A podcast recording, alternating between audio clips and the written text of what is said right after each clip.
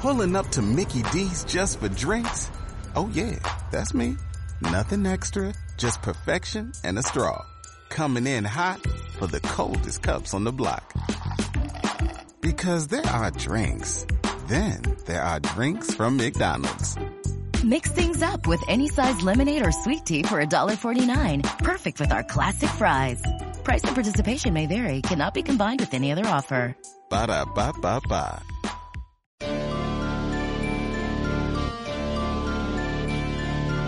Are you searching for the best in online black radio? Then go to blacktalkradionetwork.com, helping you filter through the noise. Real talk, black talk.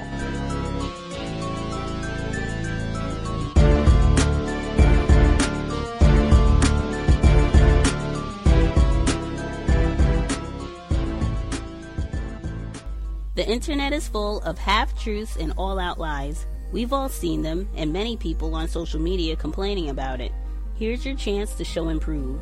WorldAfropedia.com is a black owned and operated encyclopedia. There are several thousand articles, but we need help. We can't uncover all the truth ourselves.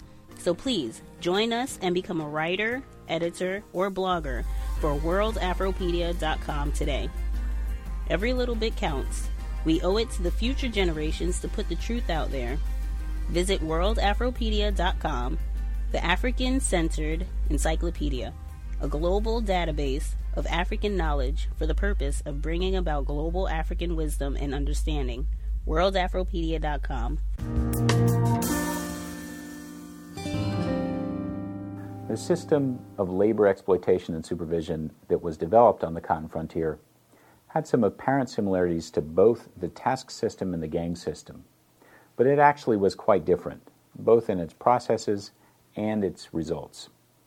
And most important of its results was the fact that it produced dramatic leaps in the efficiency of labor, and secondly, a continuous series of leaps in the productive efficiency of labor. In other words, labor didn't just improve one time, uh, it entered a process of continuous improvement.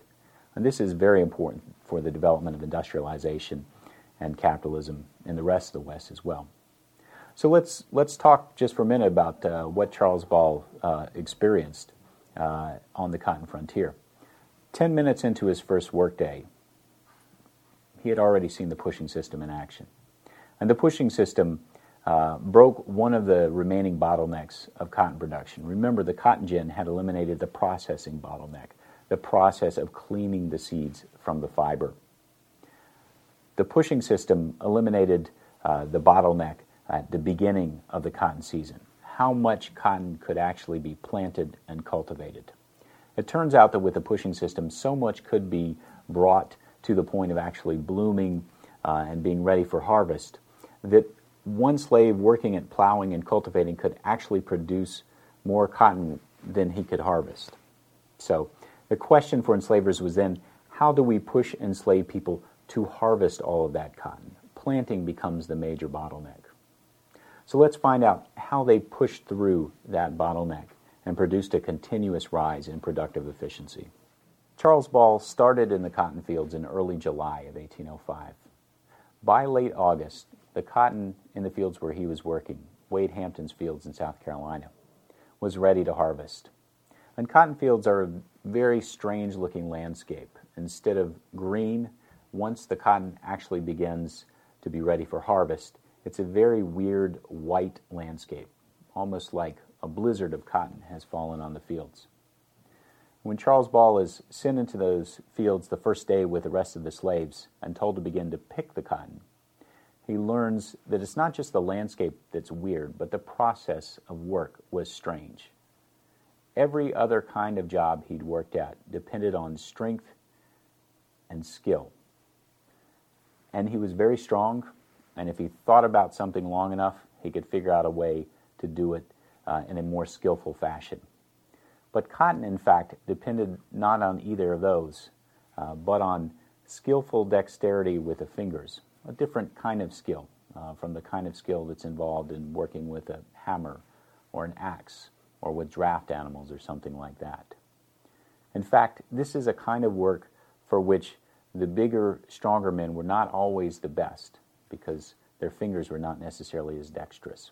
So he saw children and women and other people who he didn't think of as being as strong as him speeding past him up and down their rows, picking sometimes with both hands at the same time. And he had to concentrate very hard on, on what he was doing.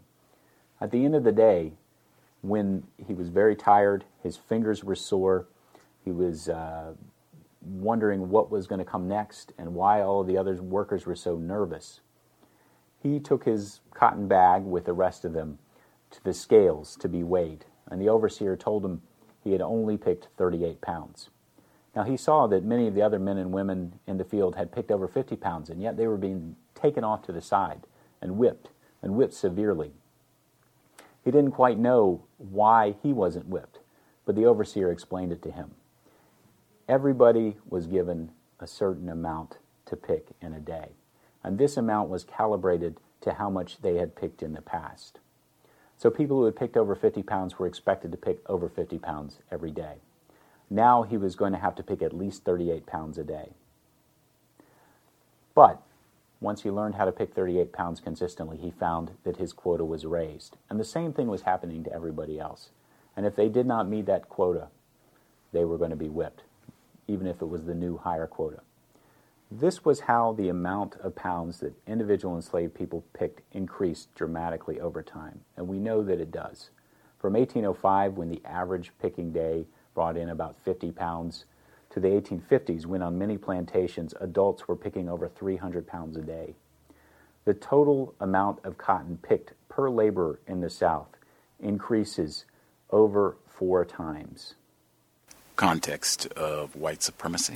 Gus T. Renegade in for another broadcast, hopefully to share constructive information on the system of white supremacy. Today's date, January 8th, 2016. So I have been told. Uh, the audio you heard, the author Edward Baptist, uh, talking about some of the details that we covered just last week. The astounding, frightening efficiency of white terrorism. Uh, we will get started. This is our fifth study session on Edward Baptist's The Half Has Never Been Told. Uh, pretty interesting information thus far, and some moments I think where many folks, myself included, suspected that racism, white supremacy could be being practiced in the way that this white author is constructing the text. But uh, interesting read all the way around. We will get started picking up in chapter 4 Edward Baptist, The Half Has Never Been Told Context of White Supremacy. Learning how to meet one's quota was difficult, and those who met it before sunset still had to keep picking. As William Anderson moved toward his quota in a Mississippi field, his new enslaver repeatedly knocked him down with a heavy stick, claiming William was lagging. In Alabama in the 1820s, old Major Billy Watkins would stand at his house and watch the slaves picking cotton, and if any of them straightened their backs for a moment, his savage yell would ring, Bend your backs! In 1829, also in Alabama, Henry Gowans saw an overseer force slow women to kneel in front of their cotton baskets. Shoving their heads into the cotton, he would pull up their dresses and beat them until blood ran down their legs. Women were disproportionately targeted. Enslavers who were obsessed with getting crops to market were not interested in hearing about recovery from childbirth or gynecological problems. To make money, men are required or boys large enough, wrote one frustrated enslaver. And another, because we have not a pregnant woman on the plantation, the females are the better pickers and have saved much the larger portion of the crop. Women nursing babies in the shade where they had been laid, or toddlers among the cotton plants, all could become flashpoints for white fury. Gross has killed Sook's youngest child, wrote a white woman to her slave trader cousin. He took the child out to work, it was between one year and eighteen months old, and because it would not do its work to please him, he first whipped it, then held its head in the creek branch to make it hush crying. So, afraid of what lurked behind their bent backs, afraid of the scale and slate that lay before them, enslaved people kept picking till the end of the day. When the weighing and account balancing by whipping was done for the evening, they tried to salve their wounds. Yet as they slept, the enslaver sat in his house. By the light of a candle, he transferred chalk totals into the more lasting ink and paper of a ledger. Then he erased the slate. And then he wrote down new and higher minimums. After Israel Campbell figured out how to meet his quota, Belfer raised Campbell's requirement to 175 pounds per day. John Brown remembered that, as I picked so well at first, more was exacted of me. And if I flagged a minute, the whip was applied liberally to keep me up to my mark. By being driven in this way, I at last got to pick 160 pounds a day, after starting at a minimum requirement of 100. Cotton picking increased because quotas rose. In 1805, Wade Hampton and his henchmen gradually increased their demands on Ball until he was picking 50 odd pounds a day. By the late 1820s, enslavers in Mississippi and Tennessee demanded 100 pounds. Five years later, that total had gone up another 30 pounds. Hands now moved like a brush heap of fire, as if, a Mississippi planter wrote, some new motive power was applied in the process. As if, in other words, mechanical engines hummed inside the enslaved, as if the disembodied hands of white's language moved by themselves over the cotton plants in the field. By the 1850s, ex slaves reported, enslavers demanded 200 pounds or more of most slaves on some places, and even 250 on others. Thus, enslavers extracted a massive rise in cotton productivity from the 1790s to 1860. While planter entrepreneurs did not publish their method for making cotton picking as efficient as possible in a textbook or an agricultural journal, they created practices, attitudes, and material goods whips, slates, pens, paper, and the cotton plant itself that made up the method's interlocking cogs. White overseers also played an important role, and not just as the ones who often put this system of violent labor rationalization into hour by hour practice. They probably invented many of the practices of accounting and torture as they carried their slates and bullwhips ever west and south. Eager to impress their employers, associating with each other, they too shared ideas and pushed their peers to conform to an ideal of absolute control over their captives through a commitment to violence. But whoever created the pushing system and the dynamically increasing picking quotas they were crucial to what one overseer called this great revolution in the commerce and manufactures of nations, the continuous increase in cotton productivity that shaped the 19th century transformation of the world. In 1861, the basic mechanics of arms, backs, and fingers remained as they had been in 1805, when Charles Ball came to Congaree. They were unchanged from the time when human beings invented agriculture. Nor could enslaved people imagine, when they were confronted by ridiculously high quotas, how they would pay their debt from their hands and not their skin. Often, their first solution was to try to fool the weight and cheat the whip. They hid rocks, dirt, and pumpkins in their baskets in order to make them heavier. Sometimes it worked. Israel Campbell hid watermelons in his baskets to cover the 10 pounds he could never quite make. He got away with it for a year. Another method took teamwork, distracting the overseer as he manned the scale, taking advantage of the darkness outside the circle of his lamp to swap a heavy basket for a light one. Such tricks as these will be continually practiced upon an overseer who is careless or soft, wrote one planter. Overseers, however, were selected for their hardness. If they caught enslaved people trying to short the scales on their daily cotton debt, the punishment was severe. Surveillance and physical intimidation in the fields also made it difficult for pickers to cheat the scale by loading in field rocks or to run away before weighing time. Sometimes fast workers tried to help slower ones by putting cotton in their baskets or taking their rows for a while. But enslavers usually made rules against cooperation and enforced them. Instead, as minimums increased for all over time, entrepreneurs and exploiters forced individual enslaved people to marshal the forces of their own creativity against their own long term health and independence, and even against each other. So, fearing punishment or even death, minds scrambled to come up with ways to speed hands. And the dramatic increase over time in the quantity picked reveals that somehow they succeeded. But how? Look at enslavers' language.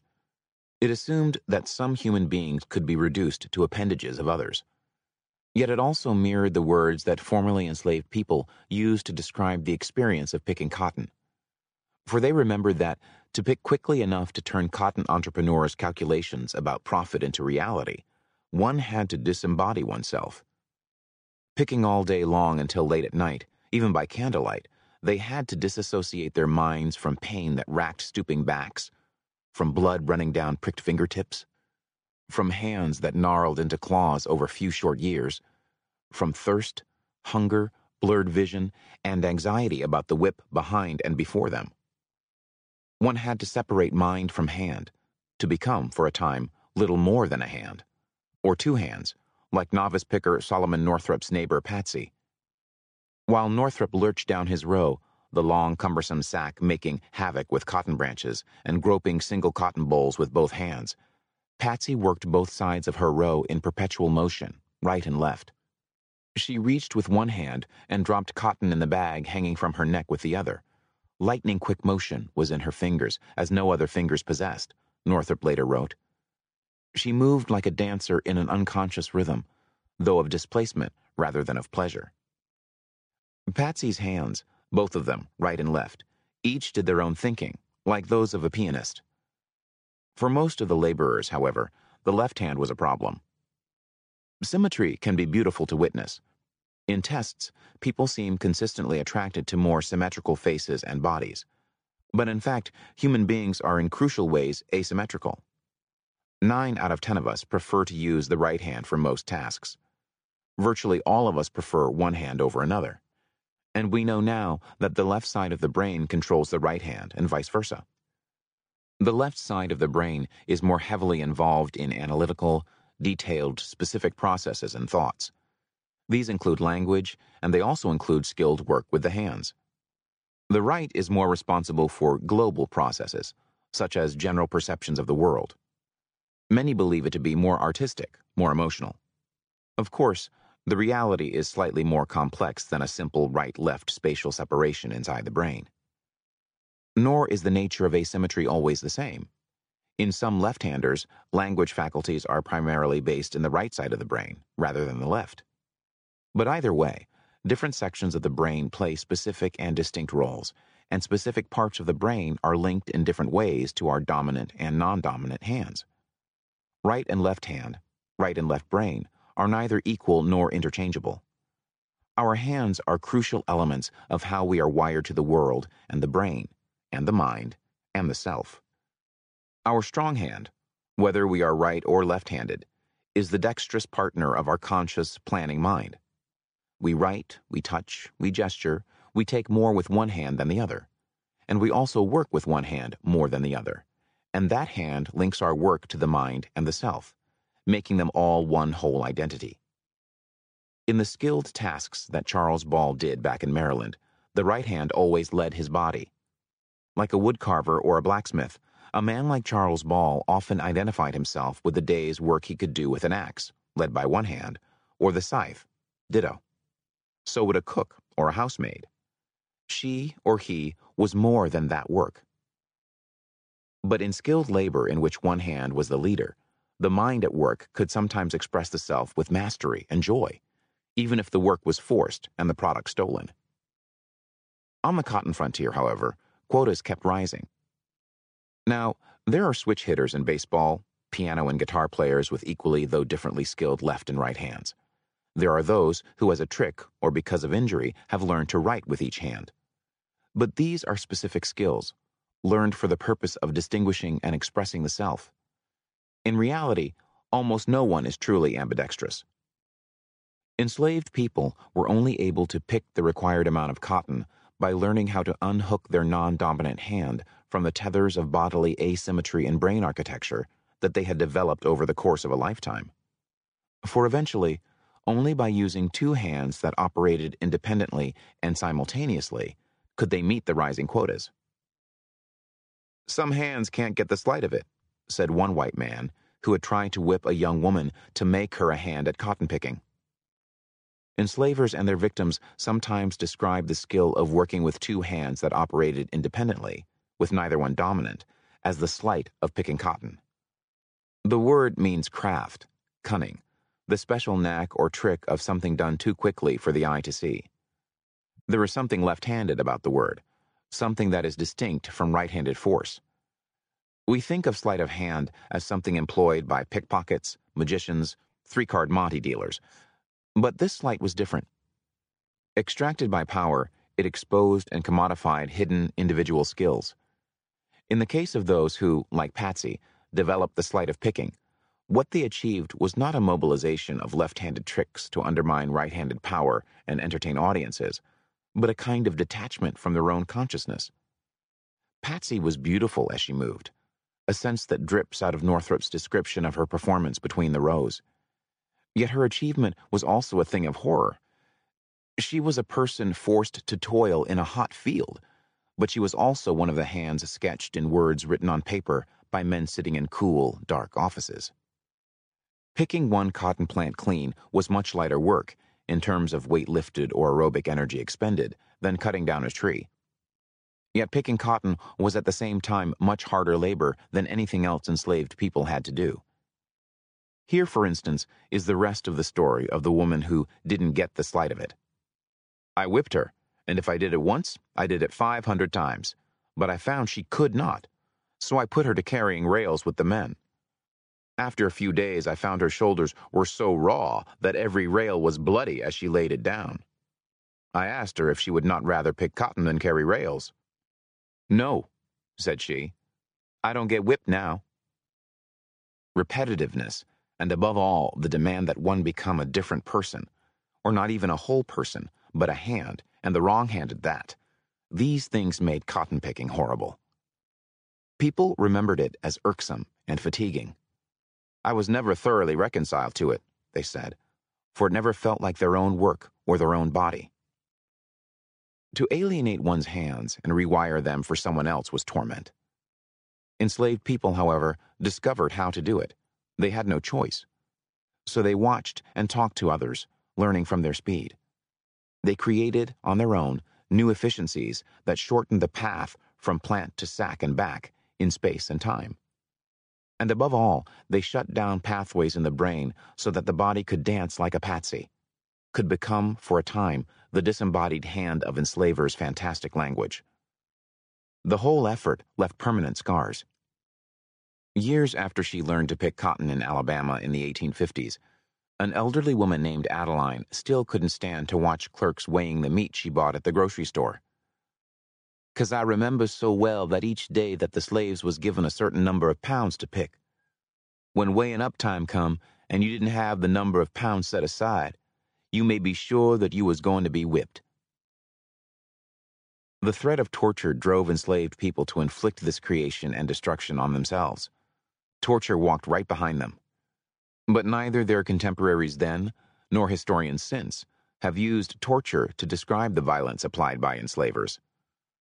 Some historians have called lashings discipline, the term offered by slavery's lawgivers and the laws they wrote which pretended that masters who whipped were calmly administering punishment to correct lazy subordinates' reluctance to work.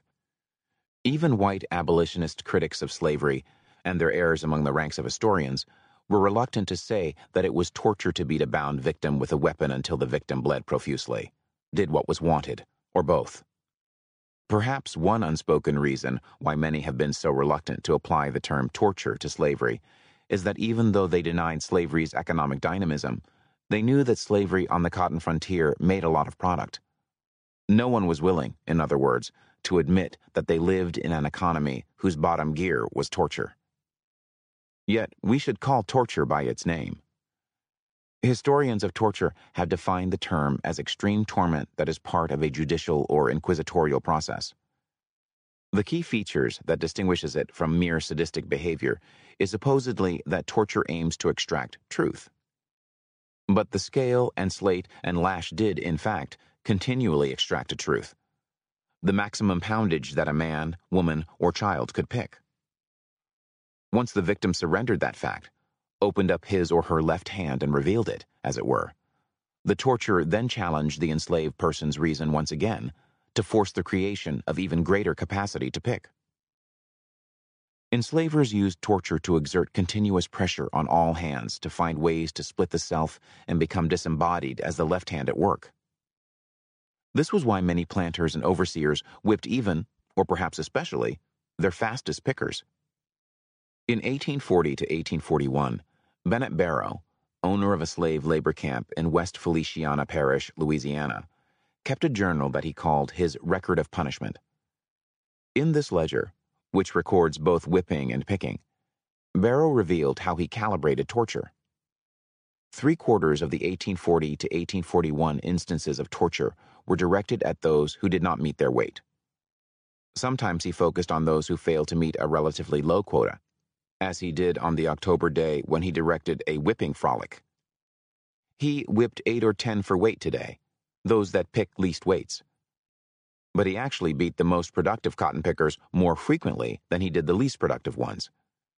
He tortured his fastest male picker twice, and his three fastest women nine times between them, just as Edwin Epps beat Solomon Northrop's friend Patsy until her back bore the scars of a thousand stripes. This was how clever entrepreneurs extorted new efficiencies that they themselves could not imagine. They pressed their most skillful hands and contriving minds even harder. Using torture, slavery's entrepreneurs extracted an amount of innovation virtually equal in numerical measure to all the mechanical ingenuity in all the textile mills in the Western world. The enslaver's choice was a rational one if that which increases profitability and productivity is by definition rational. On the cotton frontier, Charles Ball said torture was practiced with order, regularity, and system, designed to convert insufficient production into sufficient production. Sufficient, that is, until the next day, when it would be repeated. Henry Bibb's owner said that he was no better pleased than when he could hear the sound of the driver's lash among the toiling slaves for then he knew that his system was working. Of course, not all the benefits of torture for profit appeared in black and red ink. Some enslavers beat captives who lied, and then again, as one formerly enslaved person said, when you tell them the truth, they whip you to make you lie. They beat captives who resisted. They beat those who did not. Enslavers beat the enslaved to assuage jealousy. Yes, jealousy of a field hand who had to pick 300 pounds a day. Edwin Epps envied the narrow transcendence of his power that Patsy's unconscious grace in the field revealed. Beyond the body he raped, the womb whose children he could sell, the back he flayed, there was part of her that danced, and he hated it. Meanwhile, Captain Davis, the father of James Fisher's Alabama owner, carried a whip he named the Negro Ruler. Making it a point to conquer or kill everyone he undertook to flog, he beat one man until brain damage prevented the victim from walking. He was eager to beat Fisher, too, but James managed to run away before the white woman consented to let her father do so. For many Southwestern whites, whipping was a gateway form of violence that led to bizarrely creative levels of sadism. In the sources that document the expansion of cotton production, you can find at one point or another almost every product sold in New Orleans stores converted into an instrument of torture. Carpenter's tools, chains, cotton presses, hackles, hand saws, hoe handles, irons for branding livestock, nails, pokers, smoothing irons, singletrees, steel yards, tongs. Every modern method of torture was used at one time or another.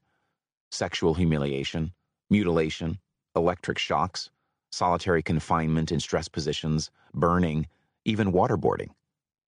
And descriptions of runaways posted by enslavers were festooned with descriptions of scars, burns, mutilations, brands, and wounds.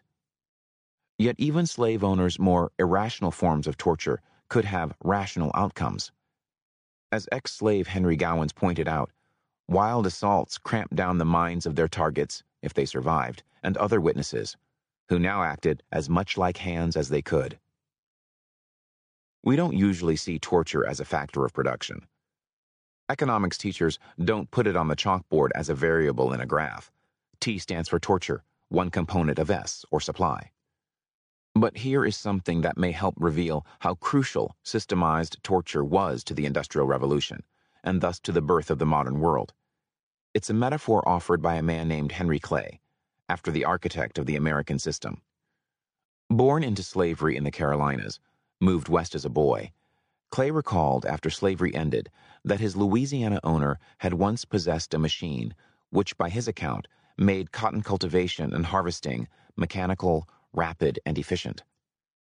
This contraption was a big wooden wheel with a treadle to it, and when you tromp the treadle, the big wheel go round. On that wheel was four or five leather straps with holes cut in them to make blisters, and you lay the Negro down on his face on a bench and tie him to it.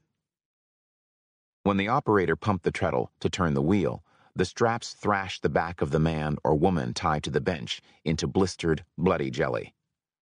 According to Clay, the mere threat of this whipping machine was enough to speed his own hands.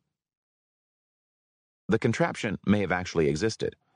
More likely, however, the whipping machine was not a material thing of wood and leather, but a telling tale. Clay was using a metaphorical argument to say that every cotton labor camp carved out of the southwestern woods used torture as its central technology. Every single day, calibrated pain, regular as a turning gear, challenged enslaved people to exceed the previous day's gains in production. Planters and entrepreneurs rarely talked about how other human beings actually picked cotton, but they didn't need to. They had only to deploy and tune the technology of the whip, steelyard, and slate in order to force people to focus their minds on inventing new ways to perform repetitive and mind numbing labor at nearly impossible speed. Fingertips hardened, but also became more subtle and swift. Enslaved people developed different tricks, ways to get down the row with as little wasted movement as possible.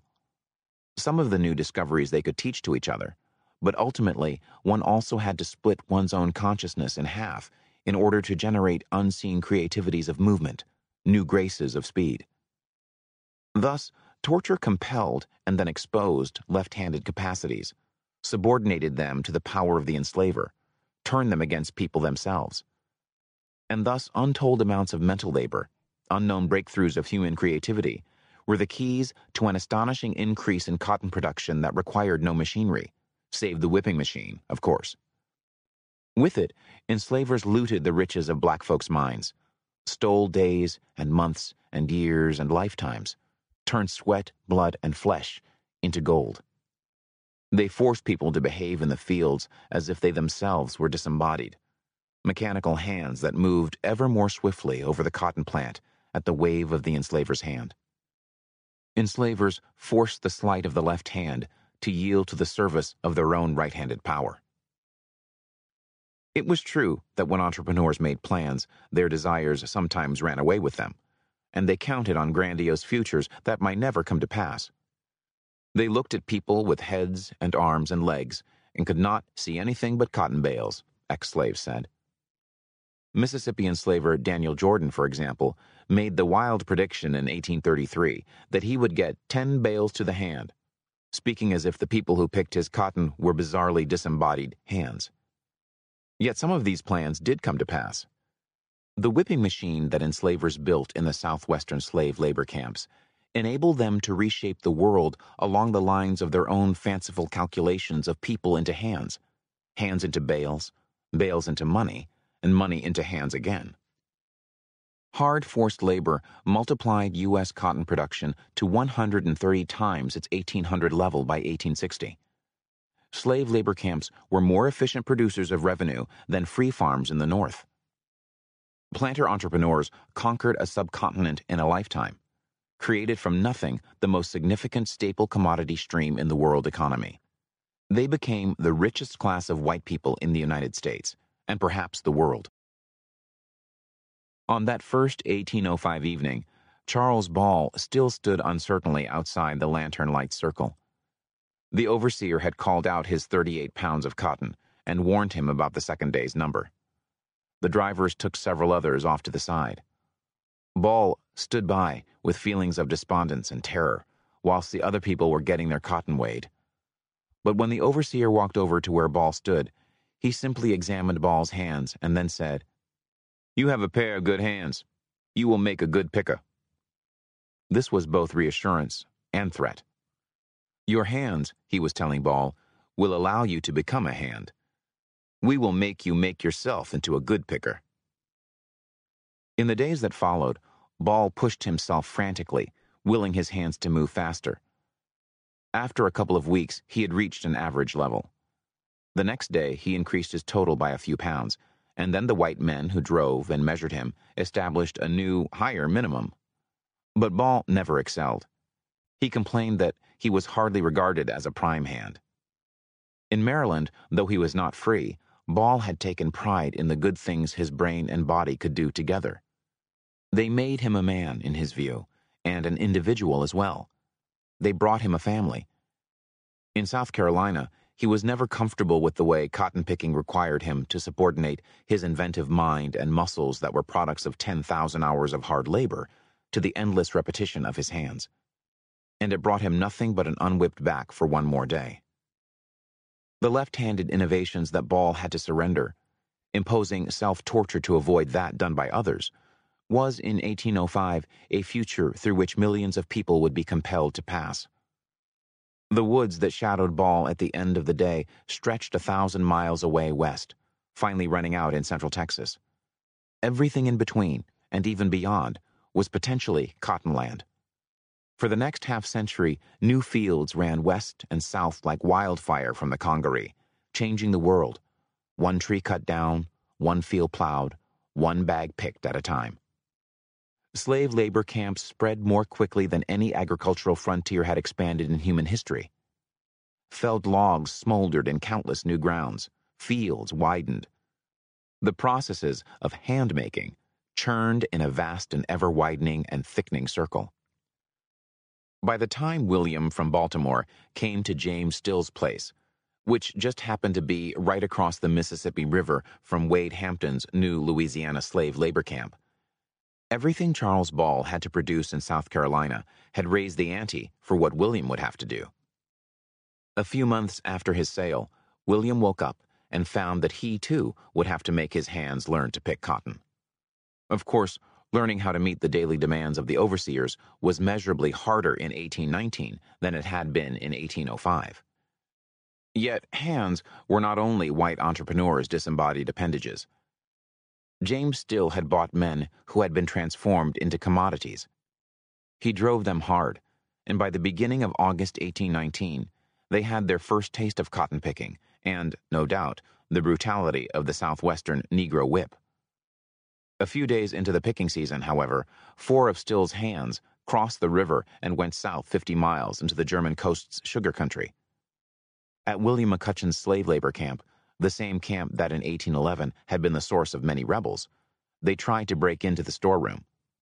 McCutcheon heard a noise, came out, and surprised the escaped captives. Two pointed guns at him.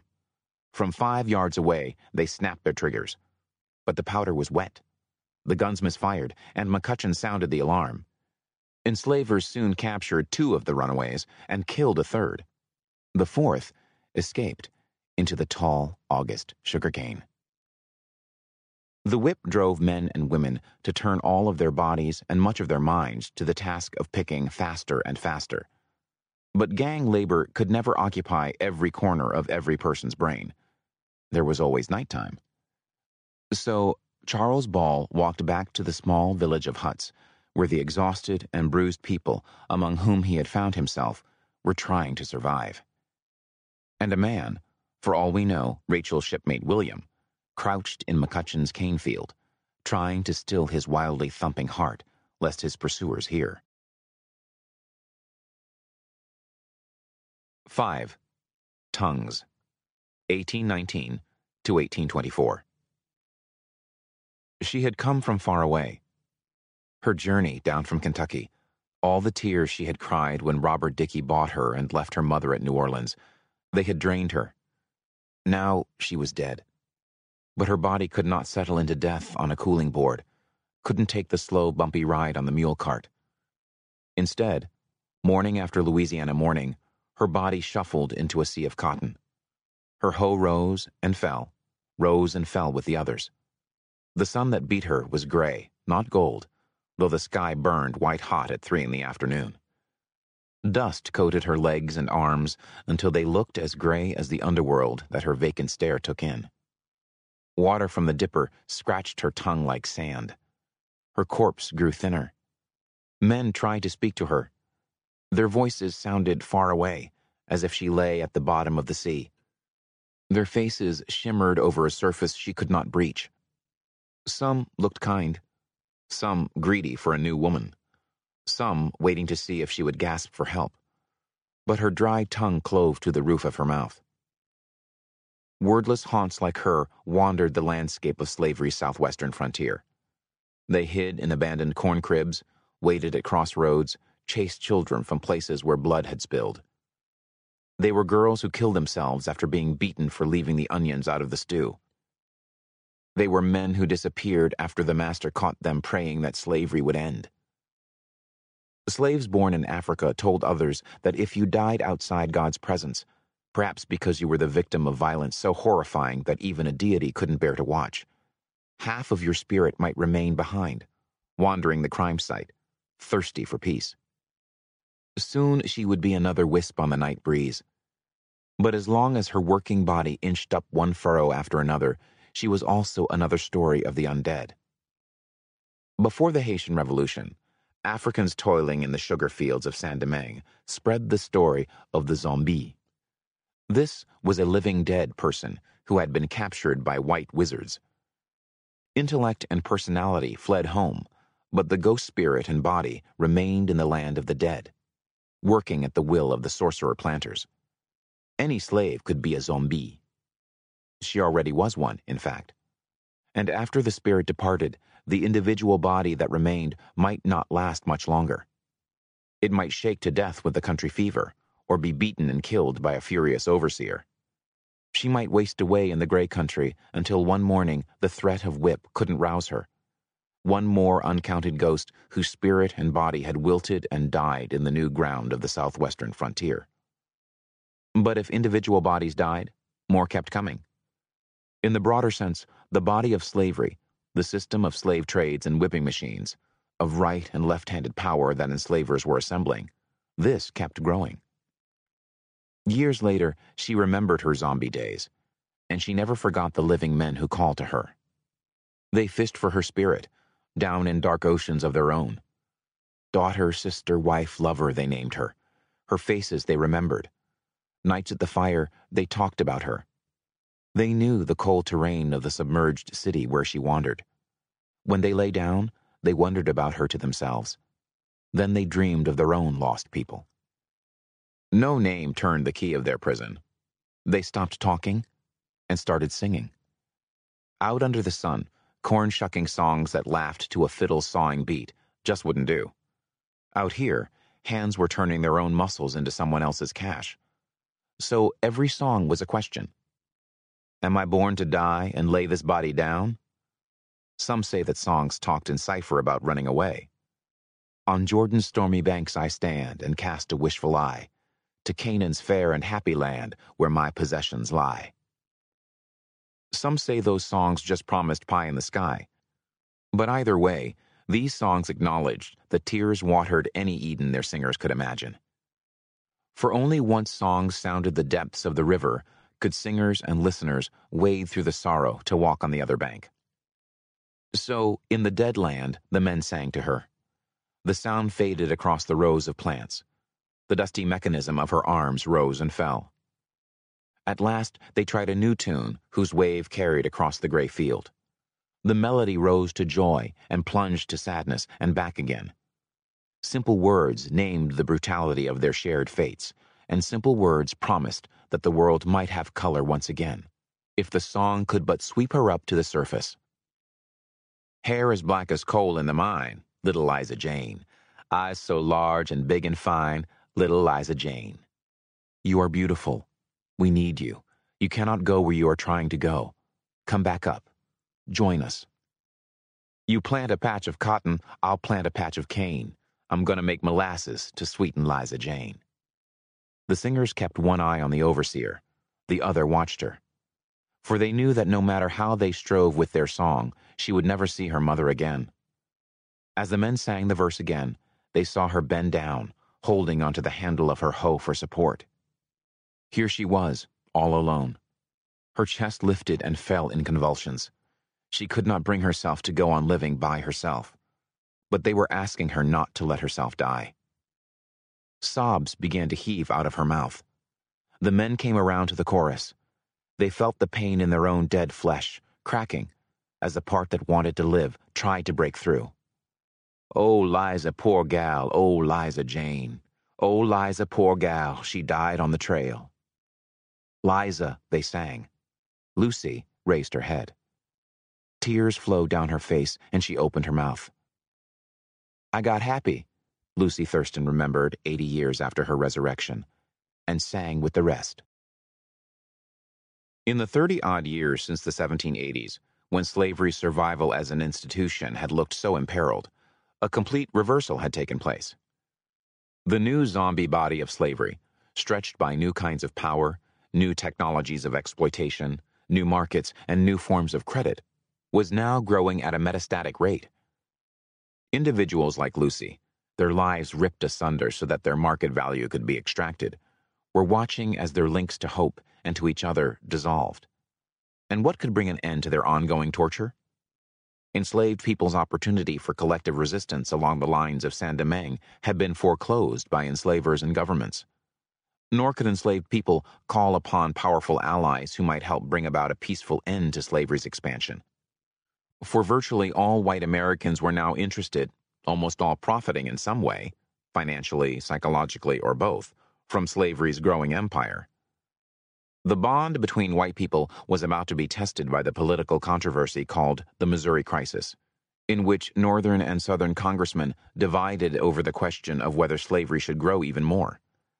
The crisis lasted from 1819 to 1821, causing political insiders to panic, such as retired President Thomas Jefferson, who famously referred to it as a fire bell in the night. In the end, however, the crisis, itself a product of white people's successful conquest of half a continent, would, by its outcome, raise the question of how enslaved people could ever draw upon any resources beyond their own and those of the others in the same coffles and fields and slave quarters. At the same time, if people like Lucy could not survive in body and mind, it was obvious that no reversal of history's course since the 1780s would be possible. And if survival by means of outside help was unlikely, survival through the efforts of the enslaved acting together may have seemed even more unlikely. To understand why, plumb the depths of loss that Liza and Lucy's chorus knew so well. Many of the people who came out of the chains and off the blocks, who couldn't make their weight in those first weeks in the cotton fields, had lost everything their words, their selves, even their names. It was no foregone conclusion that Lucy Thurston would even remember her name, much less speak again. Forced migration to the frontiers of slavery took children from parents who named them and taught them to talk, brothers from sisters who carried them as babies, wives from husbands who would whisper to them in the night, men from friends who had taken whippings rather than betray them. Survival by means of joint effort would require strong bonds, and all existing strong bonds had been broken. One woman on Joseph Shepard's Mississippi plantation changed her name to Silence Another sold off woman said she was no longer Sophia, but Sophia Nobody. Many found that when they reached back for essential memories, nothing was there. Margaret Nickens's mother and father, brought to Missouri from Kentucky and Virginia as children, forgot their own parents' names. When they saw an adult slave who resembled their fuzzy memories, they asked, Are you my mother? Are you my father? A Tennessee girl lay in childbirth when to her appeared a woman. Who are you? she groaned, not recognizing. Don't forget the old folks, the ghost replied, and vanished. Only then did the daughter recognize her own dead mother. The midwife put an axe under the bed to cut the young woman's pain as the contractions grew harder. Soon she'd name her own newborn, a sword to pierce her own heart, another child sentenced to be sold from her mother. From the Atlantic ships, ancestors had crawled, more dead than alive. Against all odds, strangers from 100 different ethnic groups had learned to talk to each other and become kin. Now another massive disruption was taking place, and it, too, was destroying families and social networks, sweeping away all of the relationships and statuses that made up the structure of social life. Like the earlier Middle Passage, the journey along the road southwest had given many reason to feel distrust of their peers, if not of relatives, then of the wider circle of the people who shared their badges of slavery. They'd been talked into coming in from hideouts in the Carolina woods, only to find they had been sold running to a trader. Slave traders and slave assistants doctored people up, blacked their hair, rubbed their skins slick with oil to grease prices higher. In the jails where coffles slept, bullies intimidated the small, stole food, and raped. Traders betrayed plans for revolt. On new slave labor camps, the pushing system pitted migrants against each other. When picking season came, one person's skill could push up another's quota. After weighing up, some might become friends. Others already planned to be enemies. One man might see in another a competitor for a woman, and in a woman a conquest. A woman, in turn, might see another woman as a rival. Small rewards of money or favor convinced captives to abandon incipient solidarity. William Anderson complained that slaves are sometimes great enemies to each other, telling tales, lying, catching fugitives, and the like. All this is perpetuated by ignorance, oppression, and degradation. When another captive saw Anderson, who had recently been transported from Virginia to Mississippi, eating a stolen fowl, he ran and told the overseer that William was eating up all of the chickens on the place. Anderson got 100 lashes. In the older states, many enslaved African Americans had believed that techniques from African spiritual traditions could enable one to exert some control over events. William Grimes, who had been sold to Georgia from his Virginia home in around 1800, consulted fortune tellers. They reassured him, telling him he would one day be free. Henry Bruce remembered that some of the other people enslaved in Virginia with him had hired a slave conjurer to bury a little ball of what looked like dirt, a jack or hand, a symbolic object, under the doorstep of an enslaver who was planning to move them to Alabama. When the white man changed his mind, at least temporarily, all of the African Americans congratulated themselves on their success. Enslaved migrants brought these traditions to the frontier. Archaeologists have dug up little brass hands under doorsteps in the slave quarters of Andrew Jackson's Hermitage slave labor camp outside of Nashville. Yet Bruce, who was transported to Missouri, Mississippi, and Texas over the years, despite anything conjurers could do, noted that many enslaved people on the frontier had changed their minds about the efficacy of voodooism, as he called it. With him, some now scoffed at their peers' claims that their once magical hands could control white people's growing right and left handed power. And in their desperate, isolated circumstances, those enslaved people who could exert some control, magical or otherwise, often used it as what ex slave Henry Bibb called instrumentality, a tool for getting what one wanted no matter how it hurt other enslaved people. When Grimes got to Georgia, for instance, his enslaver told him he had to sleep in the same bed as an older woman who manipulated the slave owner. The teenaged Grimes complained to his owner that Aunt Frankie was a witch who was trying to ride him. The enslaver told Grimes to get back into bed and give the woman what she wanted. Even among those with goodwill, different origins could be a cause of conflict. Some people clung to the shreds of old identities, sometimes using them as walls to hold away or even abuse those among whom they were now enslaved. Grandpa loved Virginia long as he had breath in him, said a woman born in a Mississippi labor camp. At Congaree, the enslaver forced Charles Ball's Maryland born friend Lydia to marry a man from Africa. This man spoke only rough English. Enslavers made him work with the other hands in the field but as soon as he had come into his cabin, he took a seat. He refused to help Lydia with cooking, cleaning, childcare, or the family garden patch. And he beat her. Many enslaved people spoke literally different languages. As of 1820, enslaved people in many Louisiana labor camps, like Iberville on the Red River, for instance, spoke only French, or creolized African French hybrid tongues. Captives from the Chesapeake including Charlotte Rogers of Virginia, couldn't communicate with them. Isolated, she imagined her mother was there singing beside her as she labored. She walked miles to meet a new arrival to Louisiana, one whom she had heard was from her own Virginia. Even in English speaking districts, eastern seaboard accents sounded strange on slavery's frontier. Migrants from South Carolina's low country spoke the Gullah dialect, or an African language. At Congaree, in the Carolina interior, Charles Ball met an African born Muslim man who prayed in Arabic. Elisha Gary remembered that his grandmother Rachel, whom the traders fotched to Georgia from Virginia in the early 19th century, never did learn to talk plain. Yet over the first half of the 19th century, enslaved people across the southwestern cotton frontier developed the talking that seemed plain to Elisha Gary. Nobody knows how long it took to create a common accent, vocabulary, and grammar, but enslaved migrants to the plantation frontier created this dialect, and it was what linguistic scholars call modern vernacular African American English. The crucibles where they forged the new way to talk plain were places like the cabin to which the overseer assigned Charles Ball, a dwelling that already contained a man named Nero, his wife, and their five children. Nero surely could not have been overjoyed by this development, a young man moving in with him and his family, but he led Ball to his home with welcome anyway. They ducked through the cabin's low doorway, and then the man's naked four year old girl collided around her father's knees with an excited hug. She'd been babysitting her infant brother all day, and her father's return meant relief and food.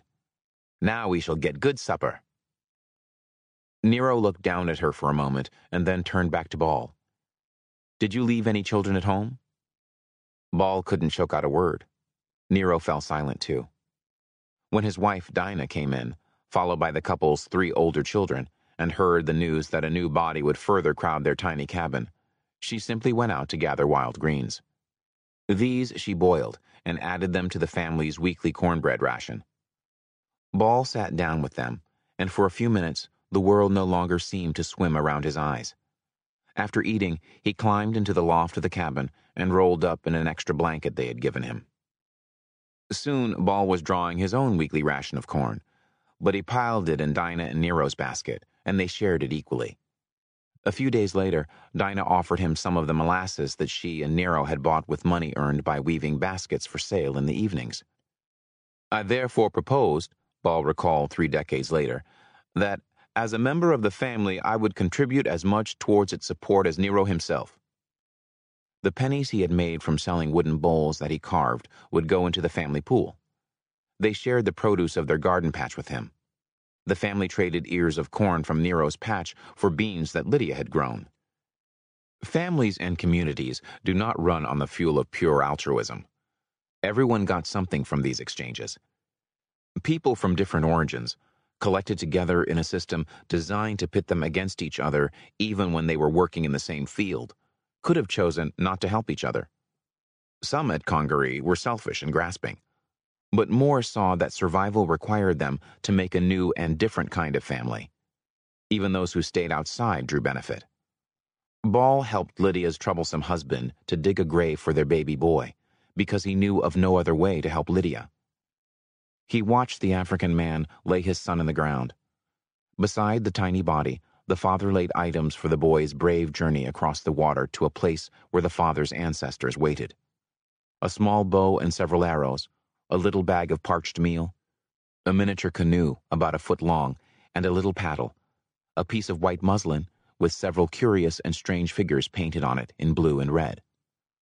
By this, he told Ball, his relations and countrymen would know the infant to be his son, and would welcome the boy back into his ancestors' kingdom.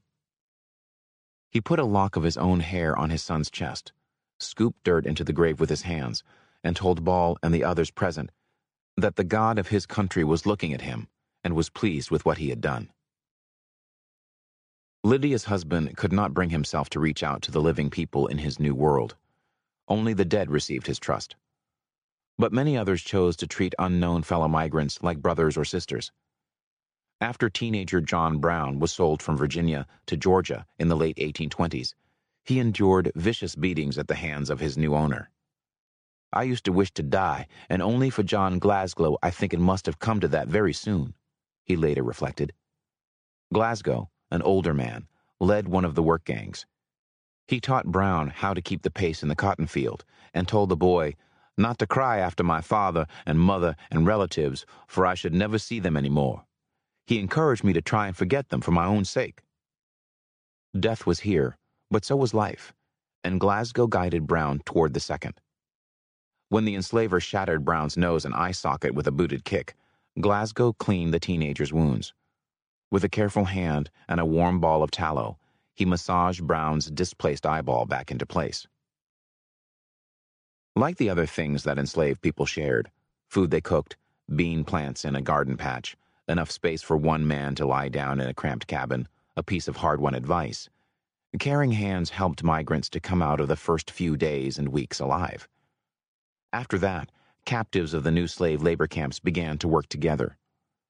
So as winter approached, Ball and Nero each bought three blankets with their small extra earnings. Cut up and sewn carefully, they made eight warm coats for Ball and the family. The small village on the edge of the cotton frontier built patterns that linked small groups together. Every Monday night, after weekly rations were distributed, one member of each household had to wait for a turn to grind corn at the hand mill in the yard. The last one did not finish until one in the morning. They assigned the sequence by lot. Each person ground his or her own corn and woke the next one. Not everything was collective. Enslaved people shared possessions, but they also used them to mark out boundaries, forming relationships and structures out of both contention and cooperation. I am more than a hand, said the little money making tobacco patch that Jimmy planted in the Tennessee woods owned by his enslaver. I am more than what the law says, more than a body to be sold, beaten, raped, and divided from my children at the will of whites, said Myra, who wanted a calico coat so she could show out on Sundays. I am not cheap, worn out, identical to a thousand others. I am unique, said the umbrella old Toby carried under his arm when he walked to town on a hot Mississippi Sunday hoping to meet his next wife. Though scarcer on the southwestern frontier than back east, possession shouted all the louder because they now had to assert an identity for people who had not known one since birth. The things people made and claimed as their own even marked ties beyond the grave. While chopping firewood one day in the Alabama woods, Anthony Abercrombie became aware of a spectral presence hovering in a nearby tree. He dropped his axe and ran, but later realized that the ghost dropping nuts from the tree must have been Joe. Joe had promised Anthony 25 cents for helping him to shuck his corn. But before Joe could sell the corn, get the money, and pay Anthony, Marse Jim had shot Joe dead. Now Joe was back to fulfill his obligation, giving him something to gather and sell. While enslaved people with almost nothing to divide were finding ways to make their might into a basis for sharing, the first wave of slavery's expansion were creating tremendous gains for white Americans. The surge after 1815 was particularly lucrative. Many of the new dollars suddenly circulating through the U.S. economy had been generated by the toil of people who had been commodified as hands and then put into the whipping machine. Economic power meant political power. Since Jefferson's victory in 1800, an alliance between Northern and Southern pro expansion white politicians who simply referred to themselves as Republicans, had dominated American politics. John Quincy Adams, son of the only non Virginia president to serve before the 1820s, had switched from the Federalists to the Republicans while representing Massachusetts in the Senate during Jefferson's second term. And the results of the Battle of New Orleans made the Federalists irrelevant. Heirs of Thomas Jefferson, critic and beneficiary of slavery, the Republicans had already presided over a massive extension of human bondage. Despite the claims of Virginians that the diffusion of slavery across the southwestern frontier would make the institution somehow dissipate, Northerners who had traveled on business to New Orleans or Alabama understood that the opposite was happening. By the 1810s, thanks to the Constitution's bargains, 17 Southern congressmen represented three fifths of the slave population though of course not the interests of the enslaved, but of the enslaver. This increment allowed Southern politicians to dominate the Republican faction, and thus, with the loyalty of Northern Republicans, the entire government. After all, Cotton entrepreneurship passed on benefits to the North, expanding credit markets, supporting trade, and making markets for the new textile mills being established by John Quincy Adams's constituents. Adams was a good Republican soldier. He was now a Secretary of State for President James Monroe, another Virginia slaveholder.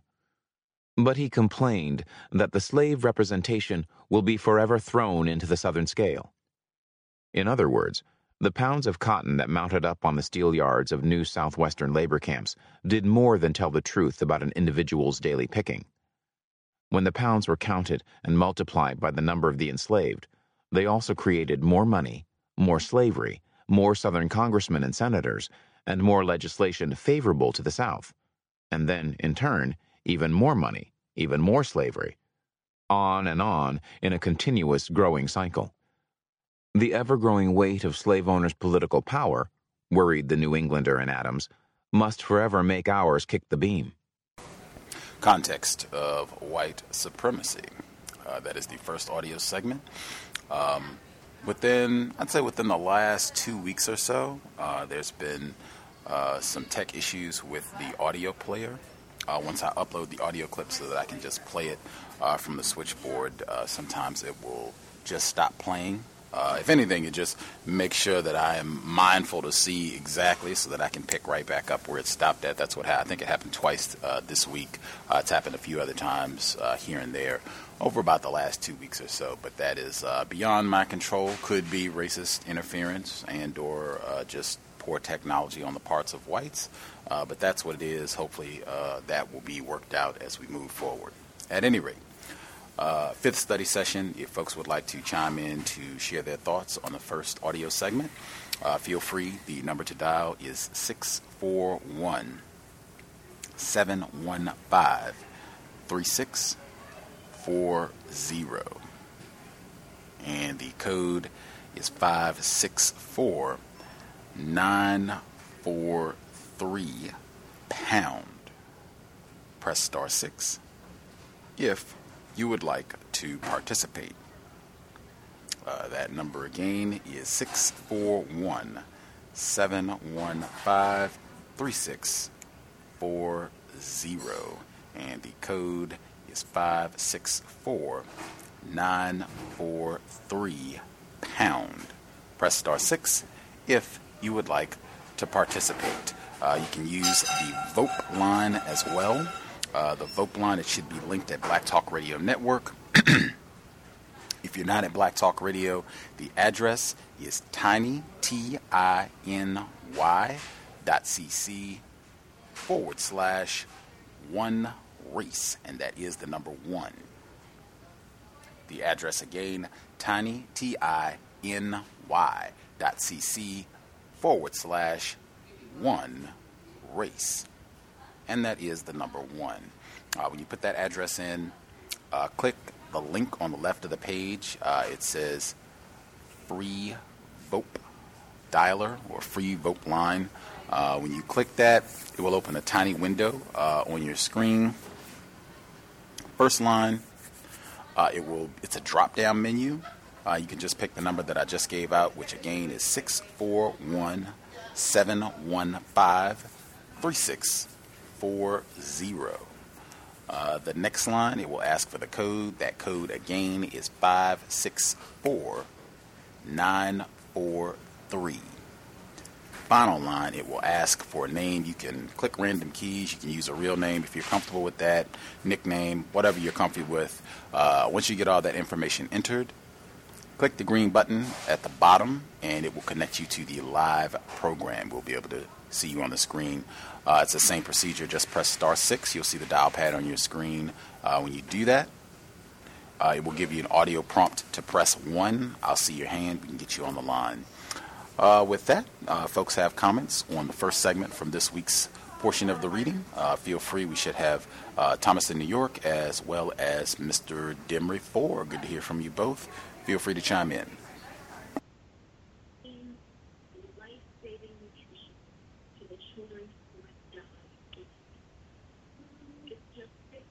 Yes, may I be heard? Yes, sir. All right. Greetings, Gus. Greetings to the other callers and listeners. Um, I'll start with um,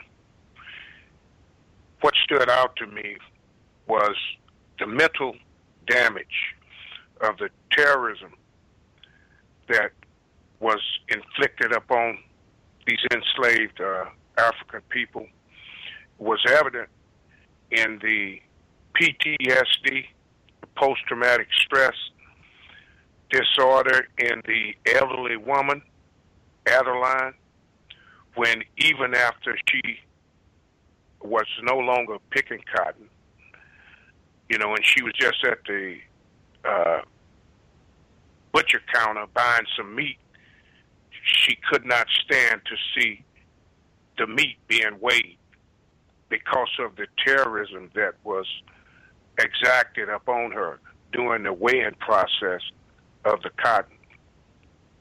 Also, uh, Patsy was mentioned. Uh, she was from 12 Years a Slave. Um, actually, uh, Epps, the old slave owner, was beating her. that was, you know, I guess that clears up uh, why Epps would constantly beat her, but yet uh, use her as a sexual object. You know, um, when the author described that he would, that the owners, you know, using some type of sick uh, uh, pathological psychology, would beat the slaves that would not pick their quota, quota and also would beat the ones that were the the excellent pickers, the best ones, which does not make any sense. But if you're talking about a sick system and a bunch of pathological uh, terrorists, then I guess it's no logic to be applied. Uh, also, what was interesting on page 139 was uh, when he went on talking about the difference of the left and the right hand and how I guess the right hand is controlled by the left side of the brain and vice versa. but the cotton pickers were forced to disembody themselves and to unhook the detachment of the normal use of the dominant hand. And I think that, you know, these techniques and torture that was used by these terrorists uh, is compatible with what they were doing in Ghraib.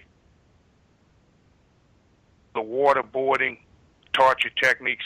And this book even points out that anything that was sold in a store, uh, the hose that was used to chop the stalks down, saws, uh, I guess screwdrivers, pliers, anything you could name, they were using against the enslaved people.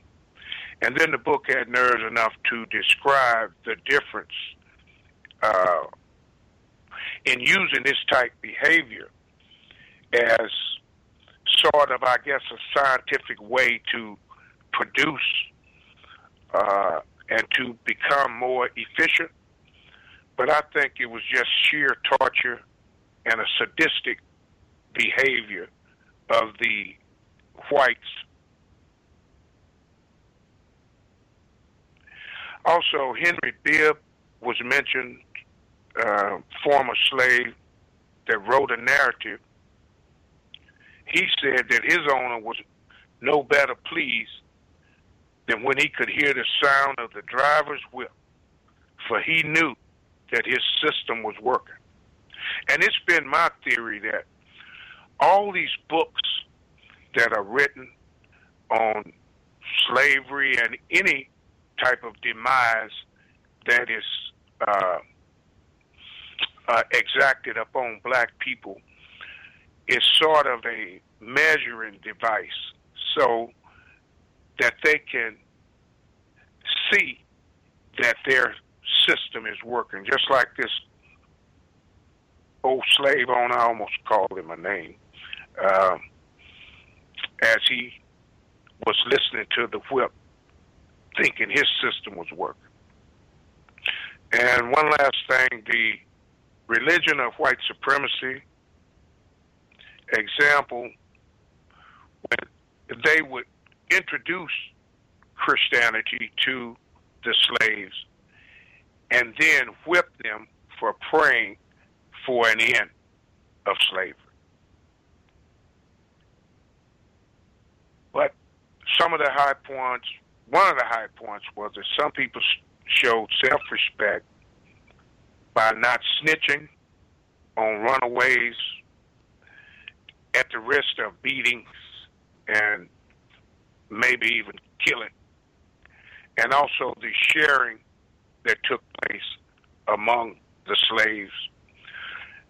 And there was also mention of the anti blackness that had been breed among the slaves by pitting one against the other.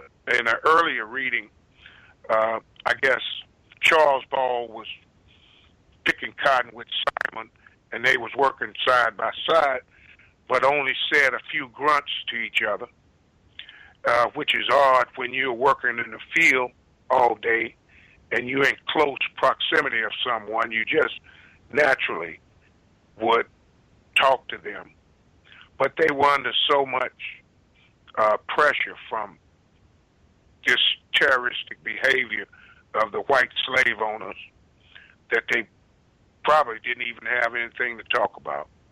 But later on in the in the chapter, uh, Simon uh, told Charles Ball about uh, conserving his energy because they would have to pick until nightfall, until they could no longer see how to pick the cotton. I'll mute my line and give somebody else a chance. Thanks for taking the call. Right on, right on. Can I be heard? Yes, sir. Good evening, Gus. Good evening to the callers, Mr. Demery. Great observations. Um, I made a few of the same. Um, the clip at the top of the show you played, and that sounded like um, so many jobs I've had where um, you know you feel like you're getting pushed to the limit and timed, and then you know you make this um, you make this this um you do something really good at a real good time and now that's the time you're supposed to do it all the time they don't want to hear nothing else. Just um you know how this, the whole chapter so far has played out. Um beat them until they change the way their brains work. We're forced to use both hands separately. And for some reason you know when you were or when the, the author was reading that part it took me back to basketball training, you know, where you know you were so much emphasize uh, emphasis was on using both hands, you know, being able to use your left hand as good as your right hand, and um, you know, having coaches who you know tied one hand behind you, you know, tie your your right hand behind your back, so you only could dribble with your left hand and shoot with your left hand, and you know, you just brought me that. Um, even though, of course, you know that's not done under the the whip and chains, but just um, how that still plays out. Um, there were several, you know, these, these people had to be severely mentally ill, the slaves, um, you know, to suppress their memories of loved ones, to hide the the pain they felt when they were snatched away from that loved one or that loved one was snatched away from them. You know, um, to bury bury it under all the abuse and beatings they've taken. You know, it's just too painful to think of things because you know it's it's never a great me- memory. You know, um, Mr. Fuller said to keep black people moving, never get comfortable, um, and I think this kind of you know was probably where they got that idea from was during slavery. They would keep the people moving around, break up the bonds and friendships, and then they would later um, play one slave against the other knowing that they didn't have as strong a bond as they probably would if they weren't moved around as much. So it was easy to to to set them off against each other. And um, you know, I think um, Mr. Demery also touched on the post traumatic slave, um, post traumatic um, stress syndrome, and um, you know, um, I also think it's like war. Um, you know, you you may have to accept the fact that you're never going to see your family again, just to survive. Um, you know, one of my favorite movies, um, Dead Presidents. Larenz Tate refused to look at his daughter's picture, read his family or his girlfriend's letters.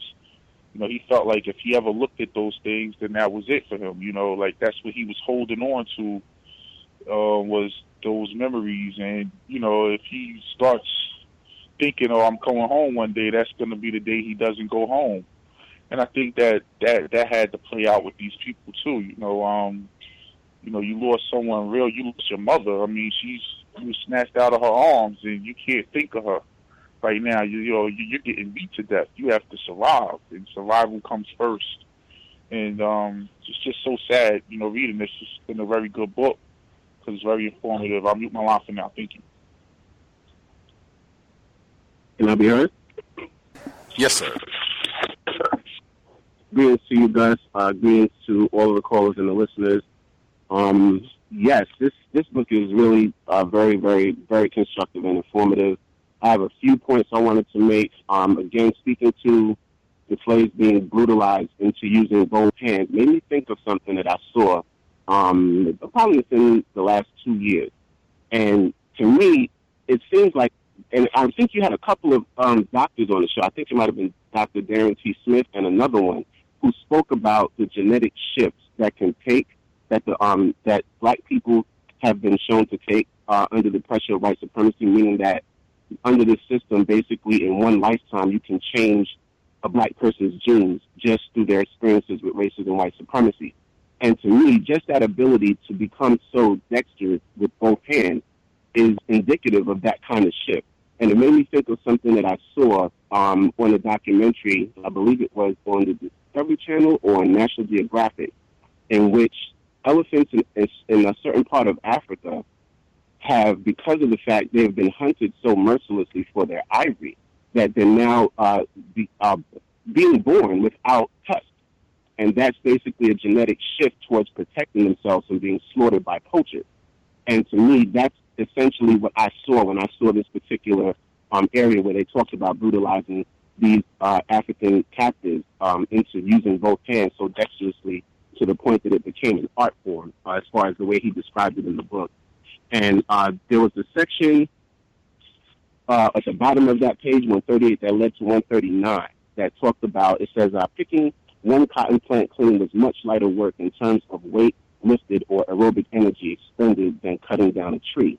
Yet kicking cotton was at the same time much harder labor than anything else enslaved people had to do. Here, for instance, is the rest of the story of the woman who didn't get the sleight of it. I whipped her. And if I did it once, I did it 500 times, but I found she could not. So I put her to carrying rails with the men. After a few days, I found her shoulders were so raw that every rail was bloody as she laid it down. I asked her if she would not rather pick cotton than carry rails. No, she said. I don't get whipped now. Repetitiveness and above all the demand that one become a different person or not even a whole person but a hand and the wrong hand at that, these things made cotton picking horrible. People remembered it as irksome and fatiguing. I was never, excuse I was never thoroughly reconciled to it, they said, for it never felt like their own work with their own, or their own body. And to me, this really speaks volumes to this sort of brutality that these people were under, simply because picking cotton was such hell that she would rather have rails cut into her shoulders and be brutalized in a whole different manner that I guess she felt she had more personal direct control over rather than the lack of control of the brutality of white people's lips and whatever other sick devices they were devising to brutalize our ancestors. And um, also, I thought about the section, actually a paragraph down from where It says, the threat of torture drove enslaved people to inflict this creation and destruction on themselves. Torture right, walked right behind them but neither their contemporaries then nor historians since have used torture to describe the violence applied by enslavers. Some historians have called lashing discipline, the term authored by slavery's lawgivers and the laws they wrote, which pretended that masters who whipped were calmly administering punishment in quotes to correct in quotes lazy subordinates. Reluctance, excuse me, lazy subordinates' reluctance to work. Even white abolitionist critics of slavery and their heirs among the ranks of historians were reluctant to say that it was torture to beat a bound victim with a weapon until the victim bled profusely and, and did what was wanted or both. Perhaps one unspoken reason why many have been so reluctant to apply the term torture to slavery is that even though they denied slavery's economic dynamism, they know they knew that slavery on the cotton frontier made a lot of product. No one was willing, in other words, to admit that they lived in an economy whose bottom gear was torture. And this speaks to the entire deceptive nature of racism, and white supremacy, and a lot of the times when we come across words that we think are seemingly benign, they really speak volumes to the types of uh, horrible conditions our ancestors were placed under. And it shows the deception of white people in the way that they change things to suit the whims of white supremacy. No different than the historians call uh, Thomas Jefferson's rape of a 14 year old Sally Hemings a uh, relationship rather than the rape of a child and, and, and, and pedophilia. It made me really think about that, just the wordplay. And um, there was a section where they talked about beating the good pickers more than the bad pickers. And it just made me think, like, you can't win for losing. You can break your back till the sun, from sun up to um, sun, sun up to sundown, and no matter how good you, you, you work for these people, they're still going to brutalize you and revel in it simply because they want to get as much out of you as possible, and they believe that through this this brutality and this uh, this this culture of terrorism, that that was the way to extract uh, that kind of workload from human beings that they didn't even see as human beings. And I really thought about there was a section on page 141 that said, uh, for many Southern whites, whipping was a gateway form of violence that led to bizarrely creative levels of sadism.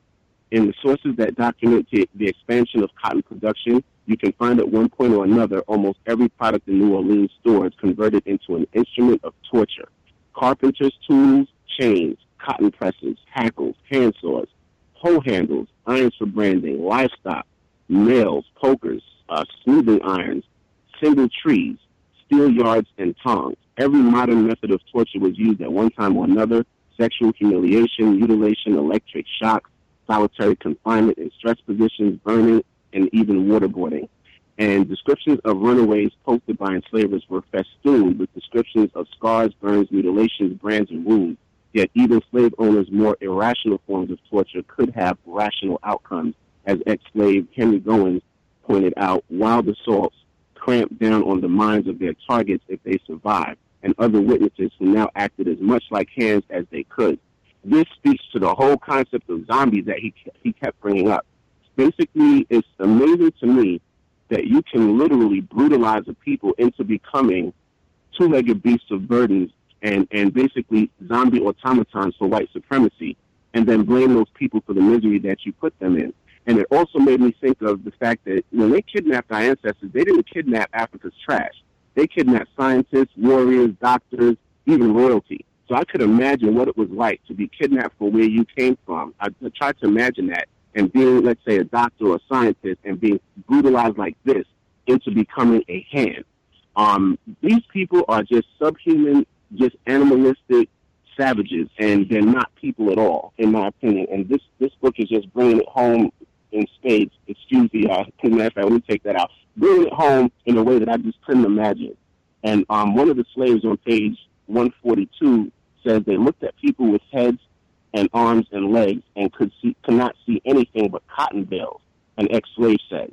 And basically, they just see us as a dollar bill. And, and when you speak about them using the term buck and not using the term buck, I've completely eradicated that out of my vocabulary simply because it's just, to me, like an extremely disrespectful term for my ancestors and just for myself as a black male. And um, also, I found it fascinating when uh, the section, the uh, chapter on tongues began and they described the black male that was burying his son and the different rituals that he went through in, in regards to African traditional religion um, and burying his son and the different uh, elements that he put together and uh, different things that he made to bury his child with for him to travel to the world of the dead.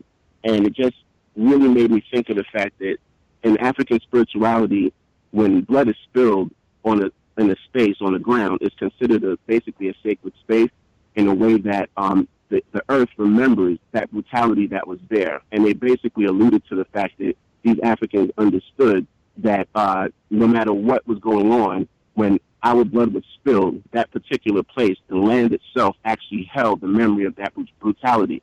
Um, which is why I think when a lot of people, those who have gone to like plantations and such, um, they get such visceral um, in, impressions from the land, from the, the, the, the trees, and all of these things because our ancestors innately understood our intimate connection to the planet and the fact that, that life was sacred and especially the lives of our, our ancestors.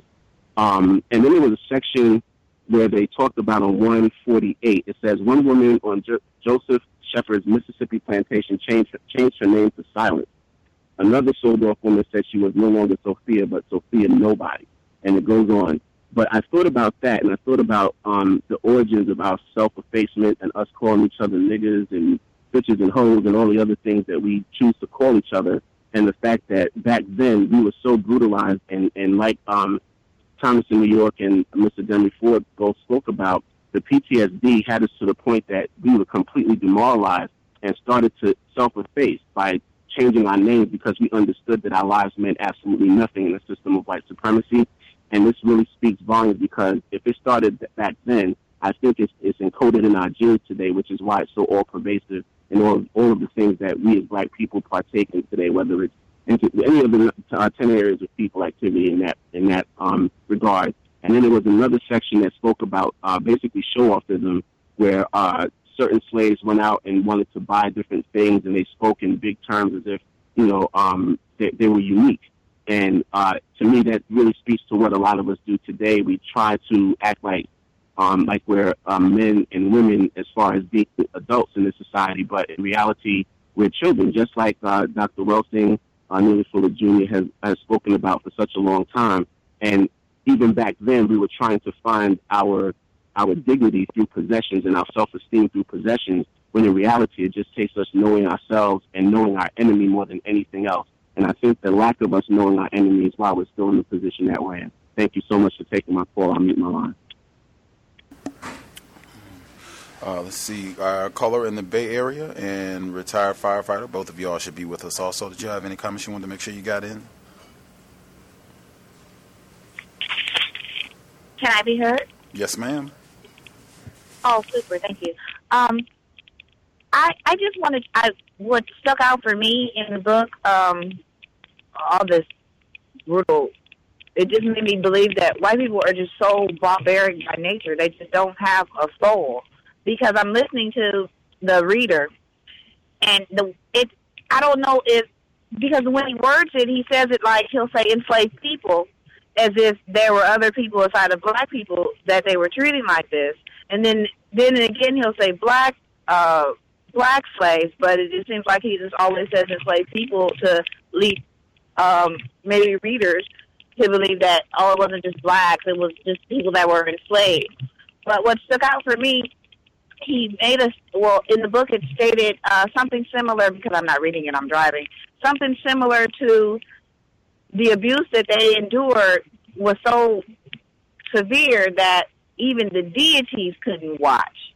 So if, if you if you're beating if you're that cold hearted that you're beating them like that to where a deity couldn't watch, you don't care about anything, and it just makes me believe that they'll never be anything different than what they are, even though they're excellent actors and actresses. To pretend as if they have a heart, you can't. You can't. From what I'm listening to, even all the other slave uh, movies, books um, that they um, share with us, this is too barbaric. You you can't. You, you you're not going to change. They're not going to change. They're going to stay the same. That's why they want to get uh, everything back in order, the order that it was back when the book was um, back from whatever he's um, writing the book from, back from back in slavery. They want it back to that. No, nothing else makes sense. They're just barbaric. They're savages. And I apologize for name calling, but that's just how I. That's just I don't have anything else to call them. So I'll, I'll mute my line because I'm driving. And thank you for receiving my call. Yes, ma'am. Retired uh, firefighter. Did you have comments you wanted to add as well? Yes, sir. Uh, I'll uh, I'll be brief. Uh, uh, very interesting read as usual with this book. Uh, my my thoughts have just been going to uh, the manufactured uh, items of of terror and uh, torture, and how uh, the, the the total psych, uh, psychological effect on that, to whereas it is still alive and well with victims of racist white supremacy, to whereas it actually is transferred to where we do it to each other, uh, even with people that we say that we care about. Uh, I uh, I can I can recall uh, at school. This was before uh, white kids were uh, in the uh, school, uh, where a coach, single coach of hundreds of, of black kids in his physical education class would. Uh, uh, I, I think I, I heard something about manufactured uh, uh, uh, weapons of torture. Well, his weapons of torture was a uh, board with holes in it which I'm sure something like that probably was used back during that time. And and what I'm I'm, I'm speaking about is that that that that cult, the culture of torture and punishment actually transferred to to us, to whereas we would do it to to each other still today, and and and even from a standpoint of assuming uh, uh, that a lot of this is positive. Uh, there are people who swear by uh, I used to be bad, and and uh, this is what uh, brought me from being a behaved person, quote unquote. Uh, and it's still, and I still hear that today, as far as what is called uh, spankings or beatings or whatever. Uh, the phrase, the phrase, which is very old, but I still hear it today. Uh, I don't beat, clo- I don't beat clothes. Uh, it, it established the, the sensual, the sensualness uh, of the origins of that back during that time of the white slave master stripping the clothes off of the non-white person. Uh, there's something sensual about that in, in a in a, uh, a very sadistic way, uh, and it, it still takes place today. It still takes place today, even in the uh, advent of our homes. Uh, and as I mentioned before, some people still today, when they tell their life stories, uh, they swear by it, and that's what brought them around. Uh, you know, uh, so that just tells me about from the advent of of torture, this of this, as the last caller say, the savagery that what what was imposed upon us, uh, and the torture and the horror of it all uh, it uh, it really has a deep, deep scar still lies within us uh, from a cultural standpoint. Uh, uh, and that's why this book is still is, is very relevant, very relevant, uh, because uh, we haven't uh, we haven't even come close, in my opinion, to to rid ourselves of of uh, uh, this this uh, sickness uh, uh, that that is uh, upon us. It's, it's, only been refined. That's all. And uh, thank you for uh, thank you for listening. For sure, for sure. Uh, quick comments I'll get in, uh, and then we'll see if we have time for other folks if they have any second comments or follow ups or questions uh, before we get to the second audio uh, segment. I guess the first thing would be if anybody feels like, you know, man, Gus, you you know have, were were way more critical when we read Ta-Nehisi Coates Between the World and Me, and now we're reading the suspected racist book, and you have not been nearly as as critical uh, of this book. I definitely I will take that. Uh, no problem. Uh, although I definitely would say unequivocally, and we have not even read half of this book yet, that I think this is a much more constructive read than Between the World and Me. Uh, they might not even be accurate to compare because they're two very, very different types of books. And uh, Mr. Coates, I think, would say that this is uh, a constructive book. I have heard him say that he thinks a construct he thinks that this is a, a constructive read as well. But uh, I'll definitely take that criticism if folks, you know, feel like, hey, man, we're reading suspected racist book, and and you uh, were way tougher on uh, Between the World and Me than the text that we are reading right now. Uh, the other quick comment I'll get in, and then specific notes from this week's section of the reading.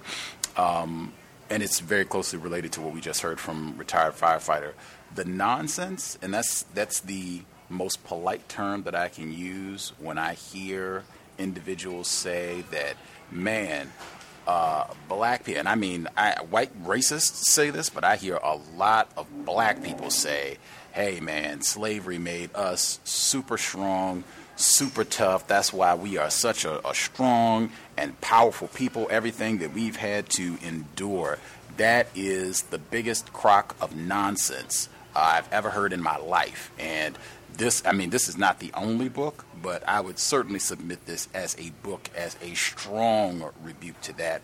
There are others, uh, The Slave Health Deficit, which was written by a black couple. But it's just nonsense. And I hear this all the time from people who have degrees. These are not just, you know, folks that are out on the street uh, drinking. These are folks, you know, who have been to school and have read. They, you know, seem to have some level of, of understanding education and, and they will say that like yeah this really made us tough. Nothing could be further from the truth. Just hearing what these people had to endure. You do not come through that healthy mentally physically spiritually no way shape form fashion. That being said uh, some of the things that uh, stood out this week just total disregard disregard for uh, black humanity when they're talking about uh, black females took it especially hard uh, during this period of white supremacy because they didn't care if you uh, are pregnant, if you're having any sort of gynecological problems. I don't care, nigga. Get out there and pick. Uh, and if you can't do it, then you know you're going to be beaten. I think he kind of ended the text last week talking about that. Um, I just thought that that was especially uh, important. That was very early at the beginning, and even uh, where they talked about children, uh, he says women nursing babies in the shade where they had been laid or toddlers among the cotton plants all could become flashpoints for white fury. Uh, Gross has killed Sook's youngest child, wrote a white woman to her slave trader cousin. He took the child out to work. It was between one year and 18 months old, and because it would not do its work to please him, he first whipped it and then held its head in the creek to make it hush crying. A one year old, 18 month old child being black child being beaten and killed uh, by some sadistic white racist. I mean, this is what we are talking about, and nothing about this is going to make you strong as a parent. Because I endured this, I'm I'm really strong and a super person now because I endured this, or my grandparents uh, and my family, my ancestors went through this.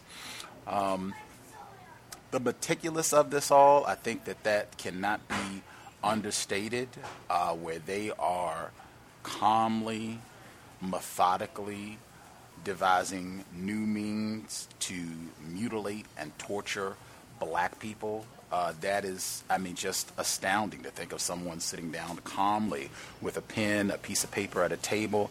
Let me see if I can devise a contraption that will more efficiently lash my niggers so I can get them to pay. I mean, that is astounding. And again, I just don't think that we generally think of racism, white supremacy in those ways, where it's not someone just frothing at the mouth and nigger this, nigger that, but no, just sitting calmly and devising how we're going to go about torturing, dominating, terrorizing black people in even better and more cruel ways as we go.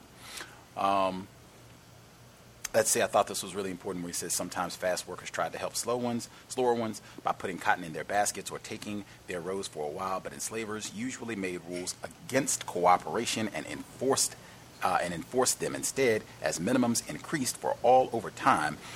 Entrepreneurs had exploiters forced individual enslaved people to marshal the forces of their own creativity against their own long term health and independence, and even against each other. Supremely important. I didn't hear anybody this week indict any of the folks that we heard, uh, Charles Ball or Lydia or any of the other folks. As being Sambos and Coons and Uncle Toms because they were doing this, because they weren't working with other black people, because they told on a black person. Uh, everything about this applies now. I think, as retired firefighter and several other callers said, this has just been refined in terms of the way that racism, white supremacy uh, operates now, 2016, uh, as opposed to what it was doing back then. But all of the power dynamics are still in effect, and that psychology, that psychopathic, sadistic psychology on the part of racist man, racist woman, has not changed. It is still there. But I think that's super important in terms of a, a, key component of how this is set up. It's designed to see us not working against each other and for us to understand that, do our best to work against that, but to understand that it's it's all set up. We're supposed to be behaving in this manner against our own and collective self-interest as black people. Uh, let's see. I think you all already touched on the passage they were talking about the uh, black female who did not want to do the cotton picking because it was so difficult and she was al- always beaten. Um, I thought it was really important where he talked about the word torture and how it, this period uh, and what was done to us, our family, our ancestors, was not described, isn't described as torture uh, on a widespread basis. I think that that is hugely important. Uh, any of the films, when you think about uh, Roots, any of the books uh, that come out that are about this period, and it's not presented as this is torture, and it's certainly not as methodical in terms of the details that you're that we're getting from uh, from this book. But I think that's hugely important in just the language, the way that it's used. We're not talking about disciplined, a lashing. We're talking about just the most savage and increasing means of torturing people. I, exactly, I don't remember which caller it was, but uh, might have been Mr. Demery for uh, Abu Ghraib. Uh, when they talk about torture and what's happening down there, this just sounds like, hey, we get to continue and do what our ancestors, our great granddads and grandpappies uh, we're doing. We get to continue the family tradition of stomping on, particularly black people, but non white people uh, on the whole. Um, let's see the portion. I'm, I think it might even be interesting, if folks who have the book, if you want to get the uh, check out some of the footnotes where he gets some of this information from, some of the diaries that people wrote about this time period. Might be interesting to check out what some of the black people who experienced all this, what they uh, their firsthand account of all this would be. Um, let's see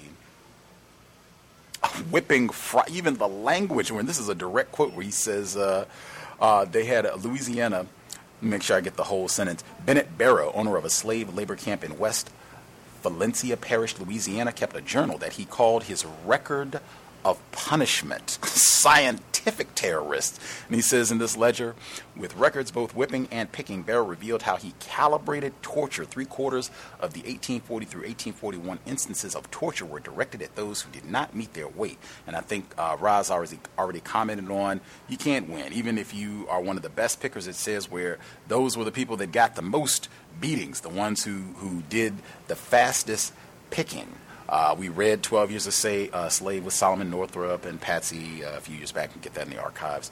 Um, the whole concept of, of, being totally divorced from your body, I think we've even talked about that present day uh, because we're so victimized, uh, just being totally dominated, all areas of people activity where you end up just becoming very numb, very desensitized, uh, not just to other black people and their suffering, but even to yourself uh, just being disconnected in this zombie state that he's talked about a few times during the course of the book. I thought that was very important as well, and I see a lot of that that continues right on uh, to this day, and is again is a part of the racist uh, design. Um, the significance, I thought, where he says. Uh, Captain Davis, the father of James Fisher's Alabama owner, carried a whip he named the Negro Ruler. Uh, I think folks recall when we had Norm Stamper on the program, uh, former Seattle chief of police, where he said uh, he was told by a training white officer, don't forget your nigger knocker, when talking about his uh, nightstick. I mean, 18, 19, 2016, same thing. Um, but just the, the way that they describe this in detail, it reminded me even the, the text that we read yesterday, How I Shed My Skin, when Mr. Jim Grimsley admitted racist when he went into explicit, and I mean excruciating detail about the use of the word nigger, and it was ubiquitous and nigger rigging. uh, in a nigger house, and food is so bad a nigger wouldn't eat it. And I mean, just long, long, long description of how this was all over the place. Church, everywhere they went, this is the way it was done. The, the description that he gave of all of the implements of torture and terrorism that were put into use against black people, I just, that is astounding uh, just to see it. And who are the people that are making money from this? Who just imagining the white people that are sitting down, that are coming up with these inventions or selling these devices, using these. To just imagine that sort of mind. That's what we're talking about. I just don't think that we we get that. Uh, I think we get very confused when we get presentations when you got to talk about this period, and you have to talk about John Brown, and you have to talk about Harriet Beecher Stowe as though there were good quality whites that were not sadistics uh, in this manner, uh, it's just false. And that's one of the things that I th- I've emphasized consistently as we've gone along that you had cohesion, cohesion, white cohesion around this to say, hey, we're all making money. We're not fighting with each other. We are coming together as a collective, as a unit around torturing niggers and making them go out and work and make us this money, get this cotton, get this rum, get this tobacco, get this sugar cane. We are coming up as a unit, as a team worldwide, team white, all based on the torture and terrorism of black people. Um, let's see what else really stood out. Tongues, we didn't really get that to, uh, far into this one, so I'm sure there'll be more uh, to speak on from this chapter as we uh, move along.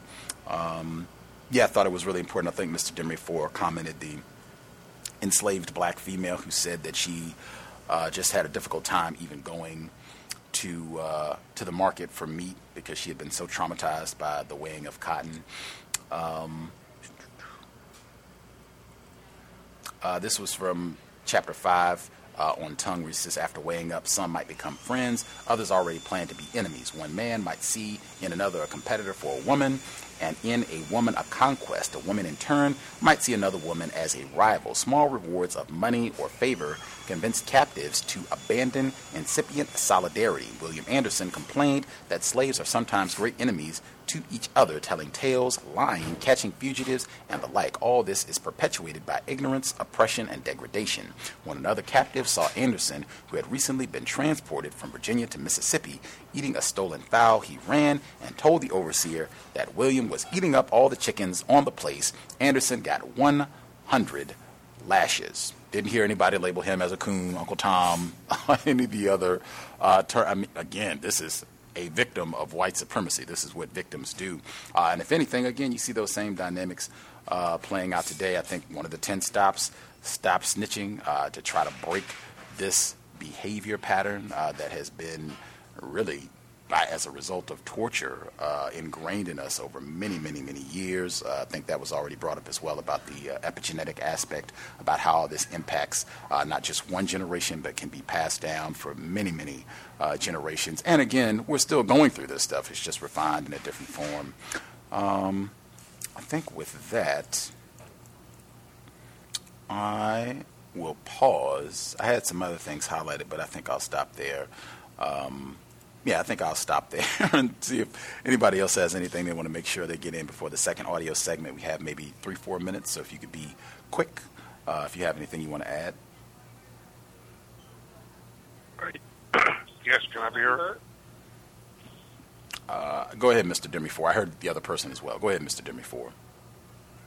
Okay, I want to mention Elijah, her desire to commit suicide um, and the others trying to assist her in continuing with her life, you know, probably caused by physical and or sexual abuse, depression from a loss of hope, and witnessing other suicidal behaviors. You know, and the book talked about chronic uh, pain, uh, hands that had gnawed themselves into claws, which was probably uh, severe arthritis. And the last thing I'll mention is uh, the caller from Florida reminded me of the uh, way punishment was exacted on high school students, a board with holes in it. And our principal at our school used that, and he even had a name for it called the Board of Education. I'll mute my line. Mr. Thomas uh, in New York, Thomas in New York, if you had a quick comment before we get to the second audio segment.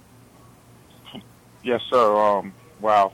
Um, had a quick one um because when you were um doing your little speech there on um, Gus, and you talked about you know the type of people that would sit down and think of a torture device. And uh, when I met up with Roz for the first time, you know, I showed him this article um, on Google. You know, pigs, weevils, and rats were on trial in the Middle Ages, and weevils are these little beetles, like little flying bugs, and um, they put them on trial. I mean, actually stand trial and he had commissioned someone to make a torture device for the weevils in case they lost. So they, this is nothing new to them. You know, this is just they, they they've been doing this for years. You know, like their savagery, and I'm glad that the lady called them savages because that's what they are. It, it goes back um, way deeper than than we think it is. You know, slavery is that's just new stuff to them. They were way worse before then. And I'll mute my line. Right. Can I get something quick, Um, I mean, the audio is like 36. So I'm trying to make sure we have. I'm trying to make sure everybody has okay. time. Then, uh, can you can you write it down? Can you just make a note and then? Sure. Yeah, I do that. No problem. Beautiful. Uh, we will get cracking. Uh, second audio segment, chapter five. Hopefully, everybody will have ample time to share uh, once this audio segment uh, is done. The half has never been told. Edward Baptist. Context of white supremacy. During the first two decades of the 19th century, tens of thousands of settlers from Virginia and Kentucky moved west of the Mississippi and north of what is now the state of Louisiana. The part of the country where the Missouri, the Mississippi, and the Ohio mingle the waters of half a continent and head south towards New Orleans rests on a major geological fault line, which in 1811 shifted and destroyed the important Mississippi River port of New Madrid. But the Missouri Territory, as the region was now called, also rested atop another confluence of opposing forces. To the northeast lay the new state of Illinois, ostensibly free by virtue of its inclusion in the 1780s era Northwest Territory, but in reality settled in part by Southerners who used a loophole in the state's law to hold African Americans in slavery. In 1821, in fact, those settlers would attempt to rewrite the Illinois state constitution to permit large scale human bondage.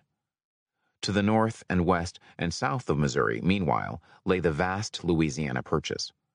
Only one section of this area, Louisiana, had yet become a state. The status of the remaining 800,000 square miles was undecided. By December 1818, when a petition from the Missouri Territory's whites reached Congress for statehood, those settlers had established a thriving agricultural economy in the valleys west of St. Louis, one based on tobacco, hemp for cordage and sailcloth, and corn, and, of course, slaves. More than 10,000 enslaved African Americans lived in Missouri. Now, Missourians were asking Congress to admit their territory as a state, so Congress took up the issue. Beginning with Kentucky in 1795, Congress had now admitted five slave states west of the mountains and south of the Ohio. Perhaps, given the growing anxiety among good Northern Republican soldiers like John Quincy Adams, no one should have been surprised by what Representative James Tallmadge of New York said when he stood up in Congress on February 13, 1819. But they were surprised. For Tallmadge proposed two amendments to the Missouri statehood bill. The first banned the importation of more slaves into Missouri. The second proposed to free all enslaved people born in the new state once they reached 25. And here's what might have surprised even savvy observers. As the clerk of the House counted the votes, it became clear that heavy Northern support had passed Tallmadge's amendments over universal Southern opposition. Some in the Free States clearly feared that they were becoming mere junior partners in the government of the United States. They were choosing to draw a line, though not against slavery itself, or against the kind of slavery from which they profited most. Missouri was too far north for cotton to grow. Still, for the first time since the Congress had affirmed the Northwest Ordinance in 1789, a House of the national legislature had blocked slavery's expansion. In the Senate, matters were different. Over the previous decade, Congress had been admitting states in pairs, retaining a rough balance between North and South in the Senate. The Southern senators turned back the House's bill and struck the anti slavery clauses. In response, the House rejected the Senate's version of the Missouri statehood bill. And as speeches grew more heated, John Quincy Adams realized that they disclosed a secret, a subterranean fault line. The fact that almost all Northern representatives would, if pushed to the test, vote against more slavery expansion. Meanwhile, Southern representatives were deciding that the right to expand slavery was inseparable from any other right that they possessed. John Scott, the non voting delegate from Missouri, insisted that restriction would deny Missouri whites their constitutional right to property. The right to expand was even the right of self preservation. If slavery restriction blocked further expansion, Southern representatives wailed, slave numbers would balloon until a black rebellion erupted, making a giant Haiti of the Southern states. Thomas Cobb of Georgia warned that the friction of slavery restriction was kindling a fire which all the waters of the ocean could not extinguish. It could only be extinguished in blood. In the face of Cobb's implied threat of civil war, New York's Tallmadge replied that if blood is necessary to extinguish any fire which I have assisted to kindle, I shall not forbear to contribute my mite. Back and forth the debate went, but when the spring session of Congress ended, nothing had been resolved. Congressmen from New York and New Jersey returned home to find that a flurry of public meetings were in progress supporting their anti slavery expansion stance. In such meetings, some constituents raised questions that went beyond mere sectional advantage. Wasn't slavery a contradiction, asked the organizers of a New York meeting, to the principles of life, liberty, and the pursuit of happiness? But opposition to slavery itself was not what brought most white attendees to those meetings, and the idea of black equality would have been anathema to almost all of them. In contrast to the abolitionist groups that would emerge years later, socially conservative Federalists led these meetings. These old and prominent ministers, these long established philanthropists, brooked little or no input from African Americans. Instead, most of the complaints voiced by such meetings were about sectional power balances. By the time William Plumer of New Hampshire was on his way back to Congress for the next session, he believed it had become political suicide for a free state politician to tolerate slavery beyond its present limits. Further concessions would make America a mighty empire of slaves dominated by arrogant planter politicians. The group that joined Plumer in the Capitol during the early winter of 1819 was a new Congress, elected in 1818. In the 13 months between the time of their election and the time of their seating, lame ducks lasted much longer in those days, a major financial crisis had erupted. The Panic of 1819 embroiled the administrators of the Second Bank of the United States in scandals that demanded legislative attention. But the debate over Missouri continued too. Even though Kentucky Representative and Speaker of the House Henry Clay was working behind the scenes with a middle group of congressmen from both free and slave states, trying to organize a compromise, tempers on the floor of the House grew more and more heated. Rumors whispered that congressmen were carrying pistols into debate. John Quincy Adams, a New Englander in a Southern administration, trying to focus on his negotiations to acquire Florida from Spain, had assured an audience in the summer of 1819 that he believed the restriction of Missouri slavery was unconstitutional. But while negotiations dragged on into February 1820, and as Monroe used the power of the executive to lean on Northern Republicans to break from the slavery restriction ranks, Adams had a startling late afternoon conversation with Secretary of War John C. Calhoun, a South Carolinian. Calhoun predicted that the Missouri crisis would not produce a dissolution of the Union. But if it should, Calhoun continued, the South would of necessity be compelled to form an alliance with Great Britain. I said that would be returning to the colonial state, replied the shocked Adams, who remembered two wars with the old empire. He said, yes, pretty much, but it would be forced upon them. Adams fell silent. But in his diary, his pen wrote thoughts that his voice was afraid to breathe. If the dissolution of the Union should result from the slave question, it is as obvious as anything that it must be shortly afterward followed by the universal emancipation of the slaves. For slavery is the great and foul stain upon the North American Union. The opportunity of war would mean that the Union might then be reorganized on the fundamental principle of emancipation.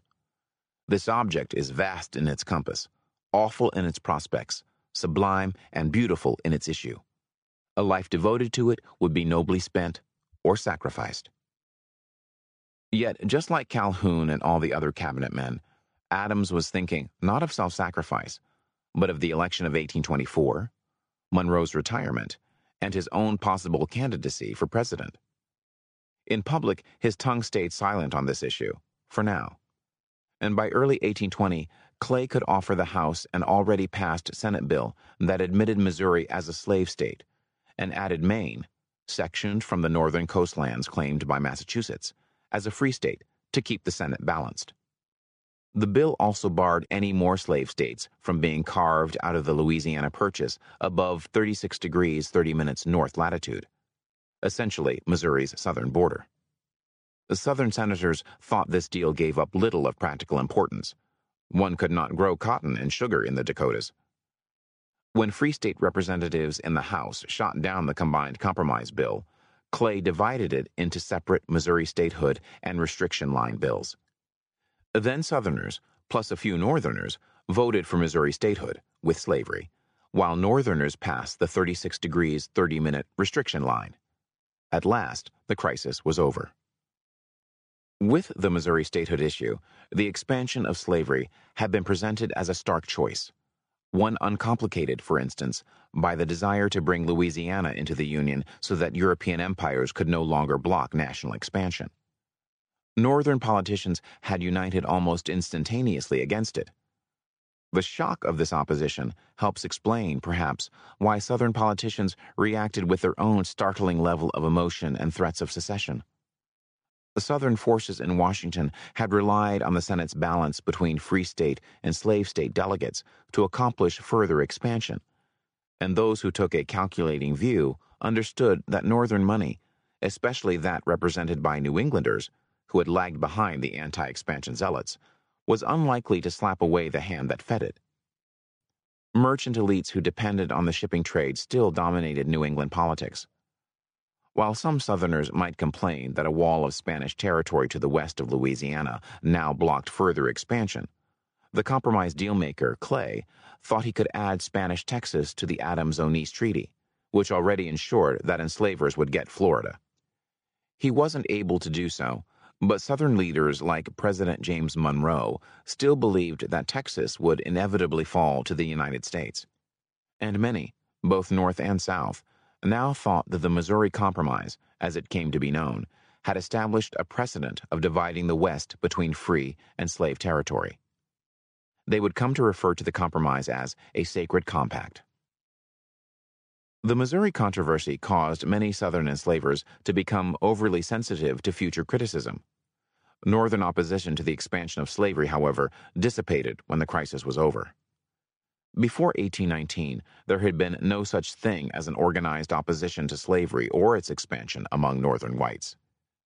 After 1821, Northern whites returned to ignoring the rights of African Americans or the consequences of slavery and its expansion for the enslaved. The few Northern whites who recognized that slavery raised important moral issues, issues that went beyond the question of whether it was a stain on the national honor, did not act, but rather cast off upon Georgia men or other bad actors the moral weight of slavery's expansion. Moral discomfort and political interest did not coalesce into a lasting opposition to expansion. Indeed, by 1821, some Southern leaders were realizing that they would have little trouble creating winning interregional coalitions that allowed for further exploitation of enslaved African Americans, so long as they could make a claim that their policies supported increased democracy among whites. Northerners were doing their best to give that impression, at any rate. For instance, even as the ink dried on the Missouri bills, New York was holding a state constitutional convention. In the new document they created, delegates who wanted to undermine the power of the state's traditional elites eliminated property requirements for white men who wanted to vote, but increased the barriers for black men. By the early 1820s, it was simply the case in the United States that enslaved people could look to no one but themselves for help. And yet they were outnumbered and outgunned, so rebellion and direct resistance would lead only to certain defeat. They would have to change their world in different ways, but even building from within presented problems. Forced migration, which atomized groups and erased identities, required enslaved migrants to create new ties to each other in the constantly changing places where they found themselves. That would not be easy. But people, and indeed the world, can change, from things as invisible and acts as ephemeral as words on the wind.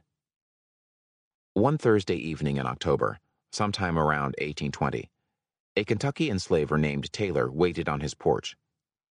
Between his barn and his house waited a huge pile of corn in the husk, which needed to be prepared for storage in his barn.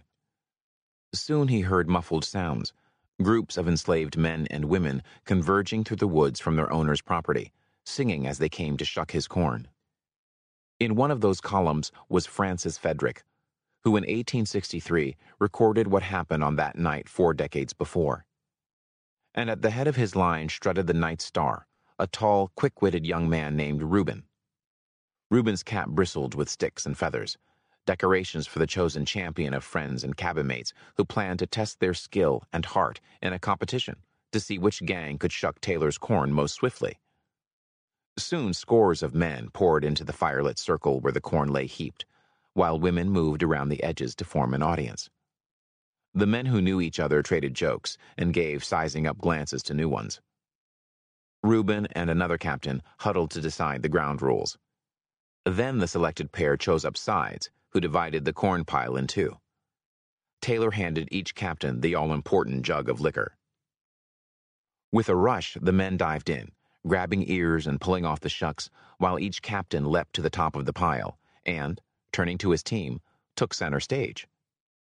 His job was to lead and encourage his team by making up humorous, catchy verses that the team would then repeat or answer even as they, in ceaseless motion, pulled off shucks, tossed the naked ears into the clean pile, and pass the jug.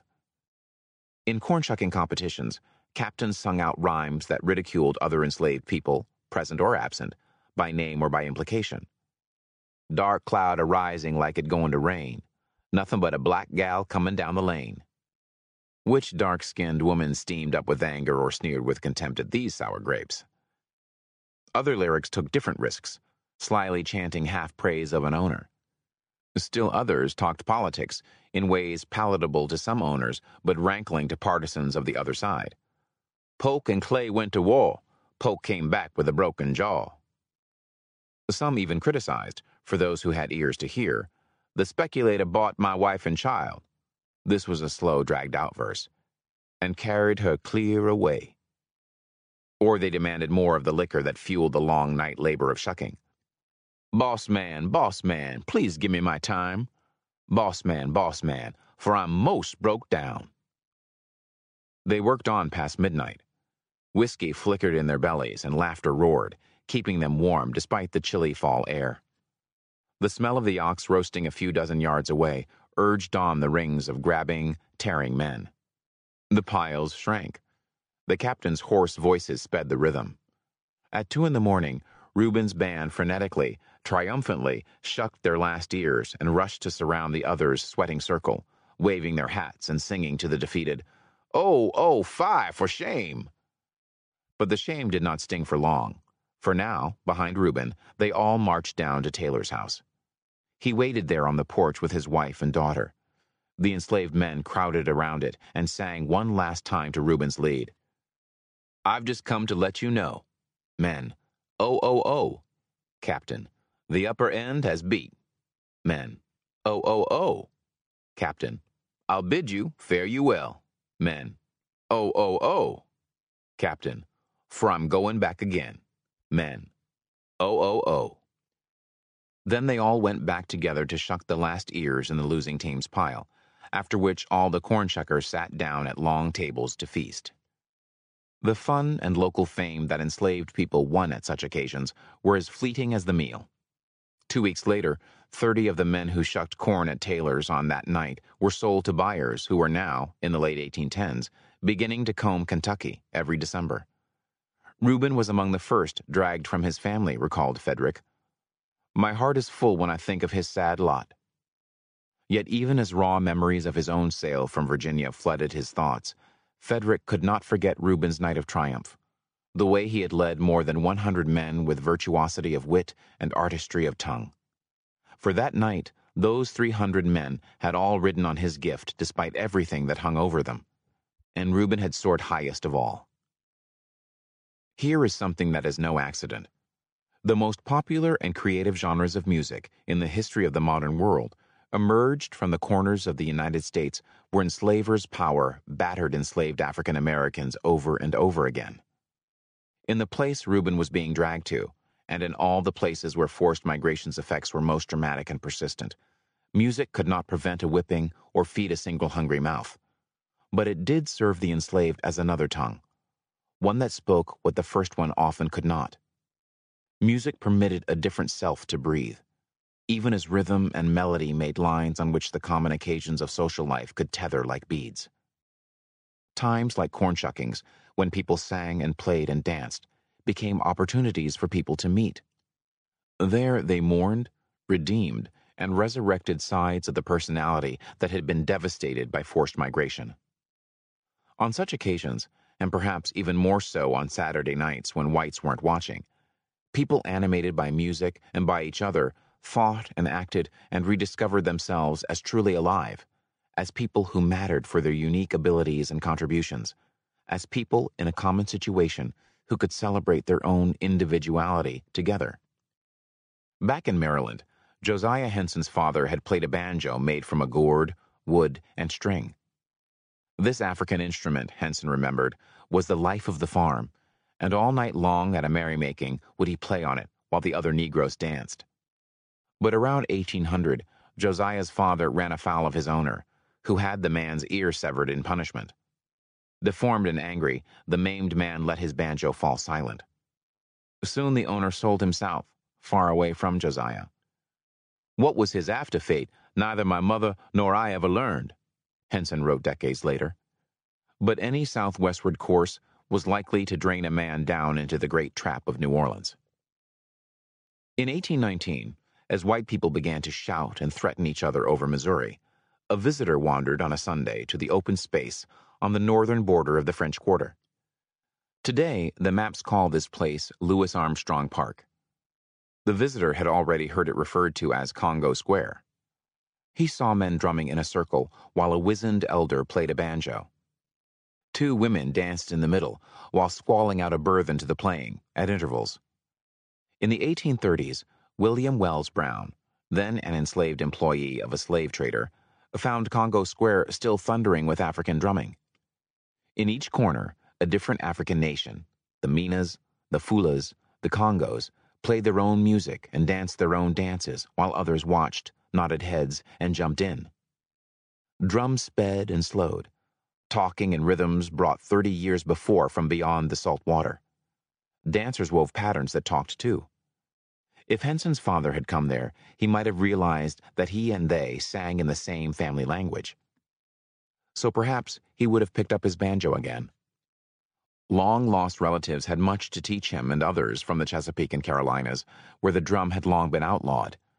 And southeastern migrants had much to teach immigrants from Africa or the Caribbean.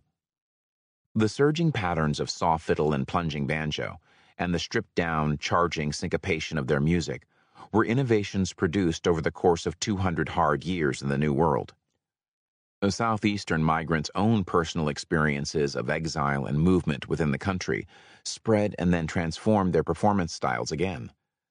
One 1800s writer claimed that the Virginian Negro character, therefore, has come to prevail throughout the slave states and that everywhere you may hear much the same songs and tunes and see much the same dances. Virginia's exiles now sang about what made them no longer Virginians. Their songs evoked the traumas of separation in a modernizing society in musical ways more complex than words alone could achieve. Traveling through the South, wrote an early white commentator on 19th century African American music, You may, in passing from Virginia to Louisiana, hear the same tune a hundred times, but seldom the same words. This necessarily results from the habit of extemporizing, in which the performers indulge on festive occasions. Only one thing about these performances was fixed that they were not to be fixed. Instead, they mixed together even well known components of rhythm, melody, lyrics, and motion in fresh ways. So, for instance, from 8 p.m. until 2 a.m., Reuben had kept his footing on the pile of corn because he had trained for it. He had gained, under the tutelage of peers and elders, the ability to sing a song that he continually made up and revised and created all over again. In the 19th century, white European and American authors began to claim that they had become uniquely individualistic, modern, not bound to repeat the old. And the modern Western world did not seem to be celebrating the individual. Think of Walt Whitman, singing a song not about the greatness of the tradition he'd been handed, but of himself. By the time Reuben sat chained to the deck of the slave trader's flatboat on his way from Kentucky to Louisiana, every state he floated past had opened up voting to almost every individual white man. Hence Whitman's song to himself, and the celebration of the self and of American individualism, which would be emphasized over the coming century in white art forms. When white people wrote about black culture in the 19th century, however, and often when they have written since, they placed African American art forms with the traditional cultures of the pre modern world, which supposedly did not have a concept of the autonomous self. White people's accounts depicted black dancers and singers as acting on tradition, or even instinct, rather than attributing individual genius to them and these accounts served as just so stories that had the added benefit of implicitly justifying slavery. Whites explain their own attraction to enslaved people's music by crediting African Americans with unusual powers of imitation, the primitive ability to forget the self in bacchanalian revels. By the late 19th century, whites believed, as many still do, such quasi biological myths that African descended peoples had a natural, biologically innate, unchanging, common response to rhythm. But it was enslaved African Americans who were the true modernists, the real geniuses. The innovation that flooded through the quarters of frontier labor camps in the first 40 or 50 years of the 19th century was driven by constant individual creativity in the quarters' tongues. In the real world, in which people like Reuben were trying to survive, individual creativity improved an enslaved African American's chance of survival, and not just by enabling him or her to find a faster way to pick a pound of protection from the whip. Skillful words made one valuable to self and peers. They helped the enslaved to see themselves not as hands, but as voices. And being a voice, recognized by one's peers, gave one a reason to live. So no wonder music and dancing on slavery's frontier emphasized individual improvisation, not imitation, and not unison. No wonder that at corn shuckings, at log rollings, and at every Saturday night party, people swept from every mooring by slavery's westward rolling tsunami sought moments like the ones that seared the memory of Reuben into the folds of Francis Frederick's brain. They strove to loose their tongues from fear and anxiety, so that they could do something that marked them as unique, their words and steps as novel, themselves as worthy of their peers' respect. There always came a space in the gathering and a moment in the song where, like Reuben, the individual performer did his or her unique thing. And then the performer's peers reveled in his or her triumph, while all the peoples, said Hattie Ann Nettles, cut the high step, young and old, man and woman. For not everyone was a virtuoso. But in contrast to the vast majority of whites, no one was a specialist non performer. Everyone could sing and dance in the circle. Anyone willing to try could jump in the middle of a ring. Women and men both took the center. As was the case wherever African Americans gathered together in the young United States, not even the men expected the women to be modest and retiring. You jumped and I jumped. Swear by God you outjumped me, sang out the man at the corn shucking. The workers, laughing with a man laughing at himself, sang back, Ha ha, round the corn, Sally.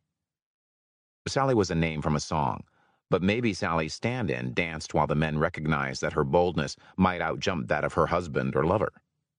Other women earned the reputation of the fastest gal on the bayou by dancing down one man after another in the center of the floor. Liza Jane was alive on every dance floor. Of course, if one could not hold the stage, someone else would break in, riffing on the songs as they sang them, even in the chorus, even familiar songs with known names like Virginie Nigger Very Good. Listeners and singers at the corn shuckings disdained song leaders who stuttered or ran out of rhymes. The tongues of the enslaved learned to keen or growl or laugh their songs a different way each time through. This was very different from white music and white people's songs, which stuck to the same lyrics for decades. White musical ensembles played one rhythm at a time. Their dancers followed steps that might as well have been painted on the floor. White musical culture was a formation that approved those who marched in time. Black culture was a ring, with space in the middle for anyone willing to try his or her step. And by nourishing, practicing, and training themselves in improvisation, enslaved masters of innovation learned to think creatively as new demands and new dangers emerged. To the extent that they could institutionalize anything while living in the midst of white created chaos, enslaved African Americans made the encouragement of creative individual performance the center of gatherings. At Saturday night dances, when a brash nigger boy cut a cute bunch of steps, the menfolk would give him a dime or so, even though dimes were scarce. Dimes earned in that way, and the love implied by them, had taught Reuben as a boy, had taught him to teach himself. Their equivalent kept teaching him as a man. At the corn shucking, it was his peers, the ring, who sang the bass to guide and bear him up. Even his rivals were the steel on which he sharpened himself. And it was no foregone conclusion that enslaved migrants would support each other in this process, that they would form a ring and clap, or sing the bass from which others could improvise. Their traumas could have made them too selfish, too arrogant, too amoral, too self isolating. They were desperately poor. Enslavers teased them with stolen abundance. On Sunday mornings, remembered George Strickland of his boyhood in Alabama, they, white folks, would give us biscuits for breakfast, which was so rare that we'd try to beat the others out for theirs. Children fought for the taste of white flour, to the laughter of enslavers, and some enslaved people, old enough to know better, acted much the same when the music started. Yet, in musical and social rituals that played out as rings surrounding a changing cast of innovators, enslaved people chose to act in ways that reinforced a sense of individual independence through the reality of mutual interdependence. And those choices mattered. Music can do things to our emotions, our thoughts, and our bodies in ways that analysis of the words of a song like Liza Jane cannot encompass. Those were the things about music that could and did save lives. Cold metal shackles now bound Reuben's hands, and he sat silent on the flatboat as the shoreline scrolled by him. But in his tongue, his memory, his spirit, and his spine were well honed tools. In Louisiana, Reuben would wield once again his power to adapt old songs to new situations, to call out emotions, to urge his co participants to merge with and play off each other's voices and rhythms in greater collective effort that also allowed space for individuals to shine. What they did for themselves would do for him as well. For people made into commodities had a desperate need to resist the ways in which the rapidly changing world treated them like faceless units. Many had the creative capacity to do it, just as many had the creativity to survive the ever increasing demands made on hands in the field. Eventually, white bohemian communities of artists in Paris and New York and San Francisco would build on Whitman's ideals of individualism by trying to make life into art and vice versa. But they trailed behind Reuben in many ways, and his depths were deeper. His powers of observation and creation were more powerful, for he knew the weight of iron on his wrists. He drew on the old and the new more effectively, for change had cost him a price the white bohemians might never comprehend. Nor could the man or woman who was about to buy him understand. And Southwestern enslavers who compelled performance such as the enslavers who forced marching coffles of captives to sing as they marched southwest in the slave trade, even found themselves the objects of ironic imitation. The circle became an opportunity for in jokes, for sheltering together from the white stare, for facing outward together in defense. The circle, of course, became all the more fascinating to whites as it grew more impenetrable. Whites' belief that there was a distinct Negro music helped shape another commodity.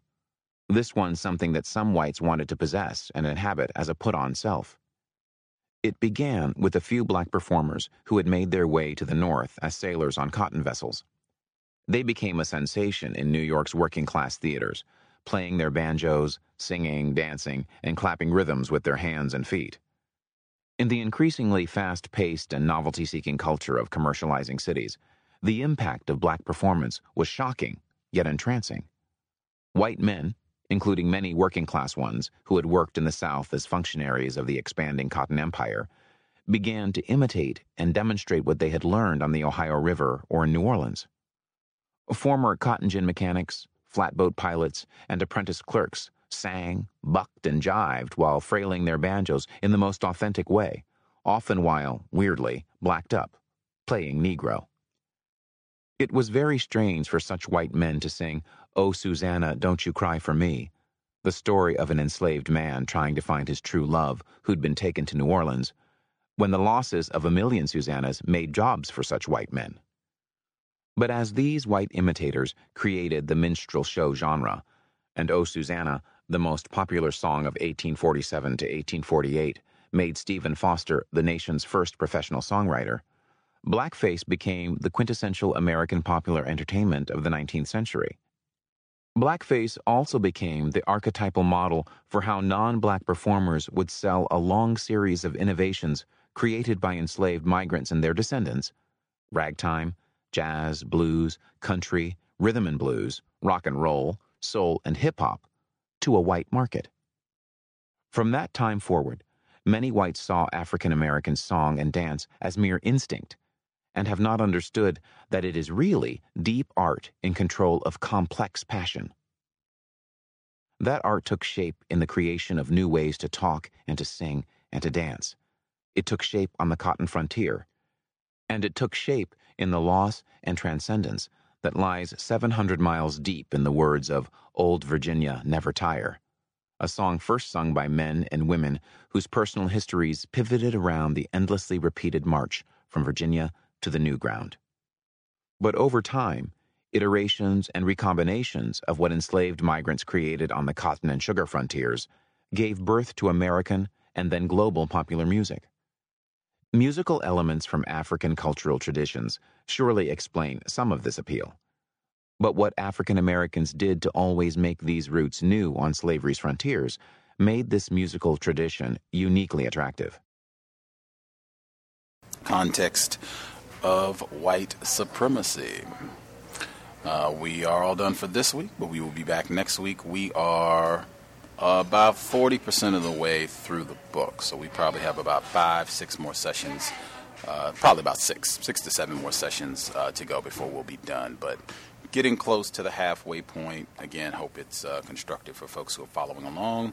If you would like to chime in, share any thoughts, the number to dial is 641 715 3640. The code is 564943 pound. Press star 6 if you would like to participate. Uh, everyone who dialed in with a hand up should be with us. Uh, Mr. Demery 4, uh, Roz, uh, caller in the Bay Area, uh, firefighter in Florida, and Thomas in New York. Uh, appreciate Roz being uh, patient at the end there. If you want to start things off for the second audio segment with uh, what you wanted to get in before we uh, concluded. Oh, sure. Thank you so much, um, Gus. I appreciate that.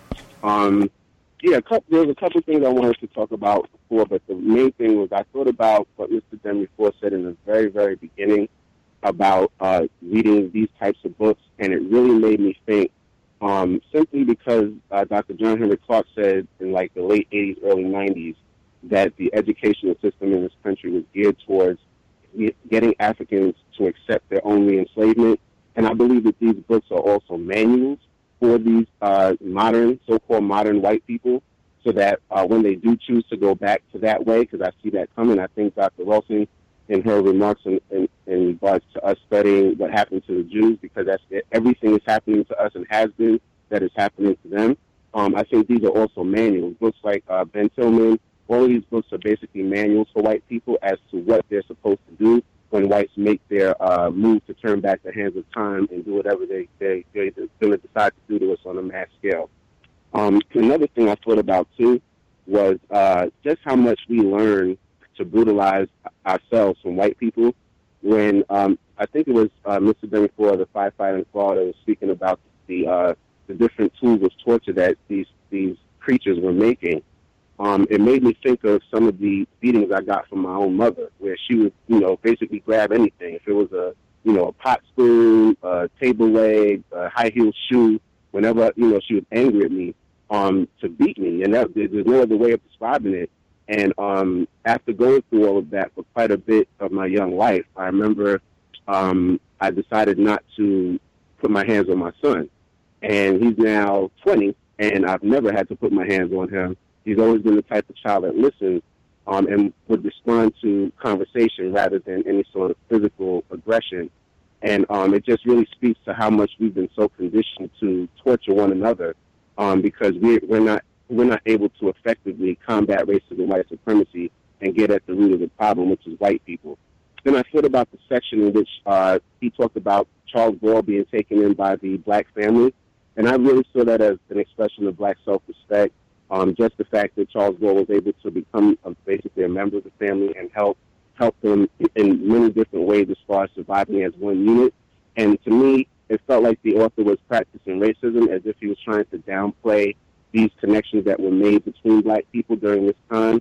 Um, and I think that that's very incorrect simply because with the kind of uh, with the kind of stress that we were under, yes, there were quite a few of us that were highly anti-black, but there were quite a few of us who really understood the communal nature of African cultural expression, and they latched onto that. And it kind of reminded me when I was growing up with my grandmother um, in Trinidad when she would cook and stuff, she would make enough food for me to go to all the different elderly ladies in the neighborhood and drop off food for them, which made me think of what um, Charles Ball did as far as contributing to the family unit and being taken in as one of them. Now, for the section that we were reading, um, I thought about there's a section, uh, a short part, uh, part on page 155 that says um, Thomas Cobb of Georgia warned that the friction of slavery restriction was kindling a fire that all the waters of the ocean could not extinguish. It could only be extinguished by blood. This really exemplifies the religion of white supremacy and the fact that, you know, they, they literally have orgasmic passion from brutalizing black, black people. There is just, I mean, to the point that they will go to war with one another and shed blood to basically have the ability to dominate and rule black people by whichever uh, white group is the dominant white group over the other ones that are all vying for uh, excuse me, their version of white supremacy to be the dominant one. And uh, this section on page 158, where he said by the early 1820s it was simply a case in the United States that enslaved people could only look to no one but themselves for help, and yet they were outnumbered and outgunned. So rebellion and direct resistance would lead only to certain defeat. They would have to change their world in different ways, but even building from within presented problems. Forced migration, which atomized groups and erased identities, required enslaved migrants to create new ties to each other and in, the constantly changing places where they were where they found themselves, excuse me, that that would not be easy. But people and indeed the world can change, and I, I'm going to kill it there. But essentially, um, when he talks about that, it says to me that he's basically telling us what we talk about all the time. We are all we have. I mean, literally, like, he's basically telling us we are the ones that have to stop racism and white supremacy. We can't depend on these reptilians for anything. And if we choose to do so, we do so at our own peril. Um, I just found that particular line very telling that a white man would write something like that. Um, and we, as uh, American Africans, to get to read something like that, where basically a white person is telling us the answer to our problem, which many of us haven't come to the conclusion that we are all we have. And um, also the section on the following page where uh, it says that in one of the columns was Francis Fedric, who in 1863 recorded what happened on the night on that night four decades ago. At the head of his line, strutting the night star, a tall, quick-witted young man named Reuben. Reuben's cap bristled with sticks and feathers, decorations for the chosen champion of friends and cabin mates who planned to test their skill in the heart of competition to see which gang could shuck Taylor's corn most swiftly. Soon, scores of men poured into the firelit circle where corn lay heaped, while women moved around the edges to form an audience. The men who knew each other traded jokes and gave sizing up glances to Newland. Reuben and another captain huddled and to decide the ground rules. Then the selected pair chose up sides who divided the corn pile into two. Taylor handed each uh, captain the all-important jug of liquor. And this speaks uh, back to, again, something I mentioned about uh, the competition that was fostered between different islands in the Caribbean and, of course, between different groups of African um, American Africans here. And also just the fact that, again, the all-important liquor. They want to keep you stupefied so that you can be that zombie that, that Mike Brown that they discussed that could just take so many shots. So he had to be high on something. And just the, the whole idea that these things were done in such seemingly innocuous ways, we didn't even understand we were being cultivated then to be exactly what we are now in the worst way. And to me, that was a very telling um, paragraph in which they stated that. And then here it says uh, on page 160, it says the fun and local fame that enslaved people won at such occasions was as fleeting as the meal. This is speaking of when they were having a round table. I guess they were doing like uh, freestyling and, and, and singing and uh, basically improvising uh, lyrically. And it just made me think of uh, that short, as fleeting as a meal, made me think of people like Bill Cosby, Mike Tyson, all of these uh, black men whose stars burn bright. And when white people loved them, they had the world thrown at their feet. And once the once white people turned against them, their lives have been just pure hell. Um, that really gave me a lot of pause for thought. And then um, on the opposite pages, those who have the book, there's actually a picture of some black men husking corn, and they have a little clip from Harper's Weekly under it. It says corn husking, an opportunity for community building, mutual recognition, and improvisational freestyle battling that showcase individual virtuosity. This is from Harper's Weekly, April 13th, 1861. And I found it very telling that they used the term freestyle battling that showcased individual virtuosity. Brings me right to hip hop and how uh, this ability to um, to verbally assault one another with mental dexterity was something that was basically uh, encouraged. And um, for us, it became something that grew into hip hop.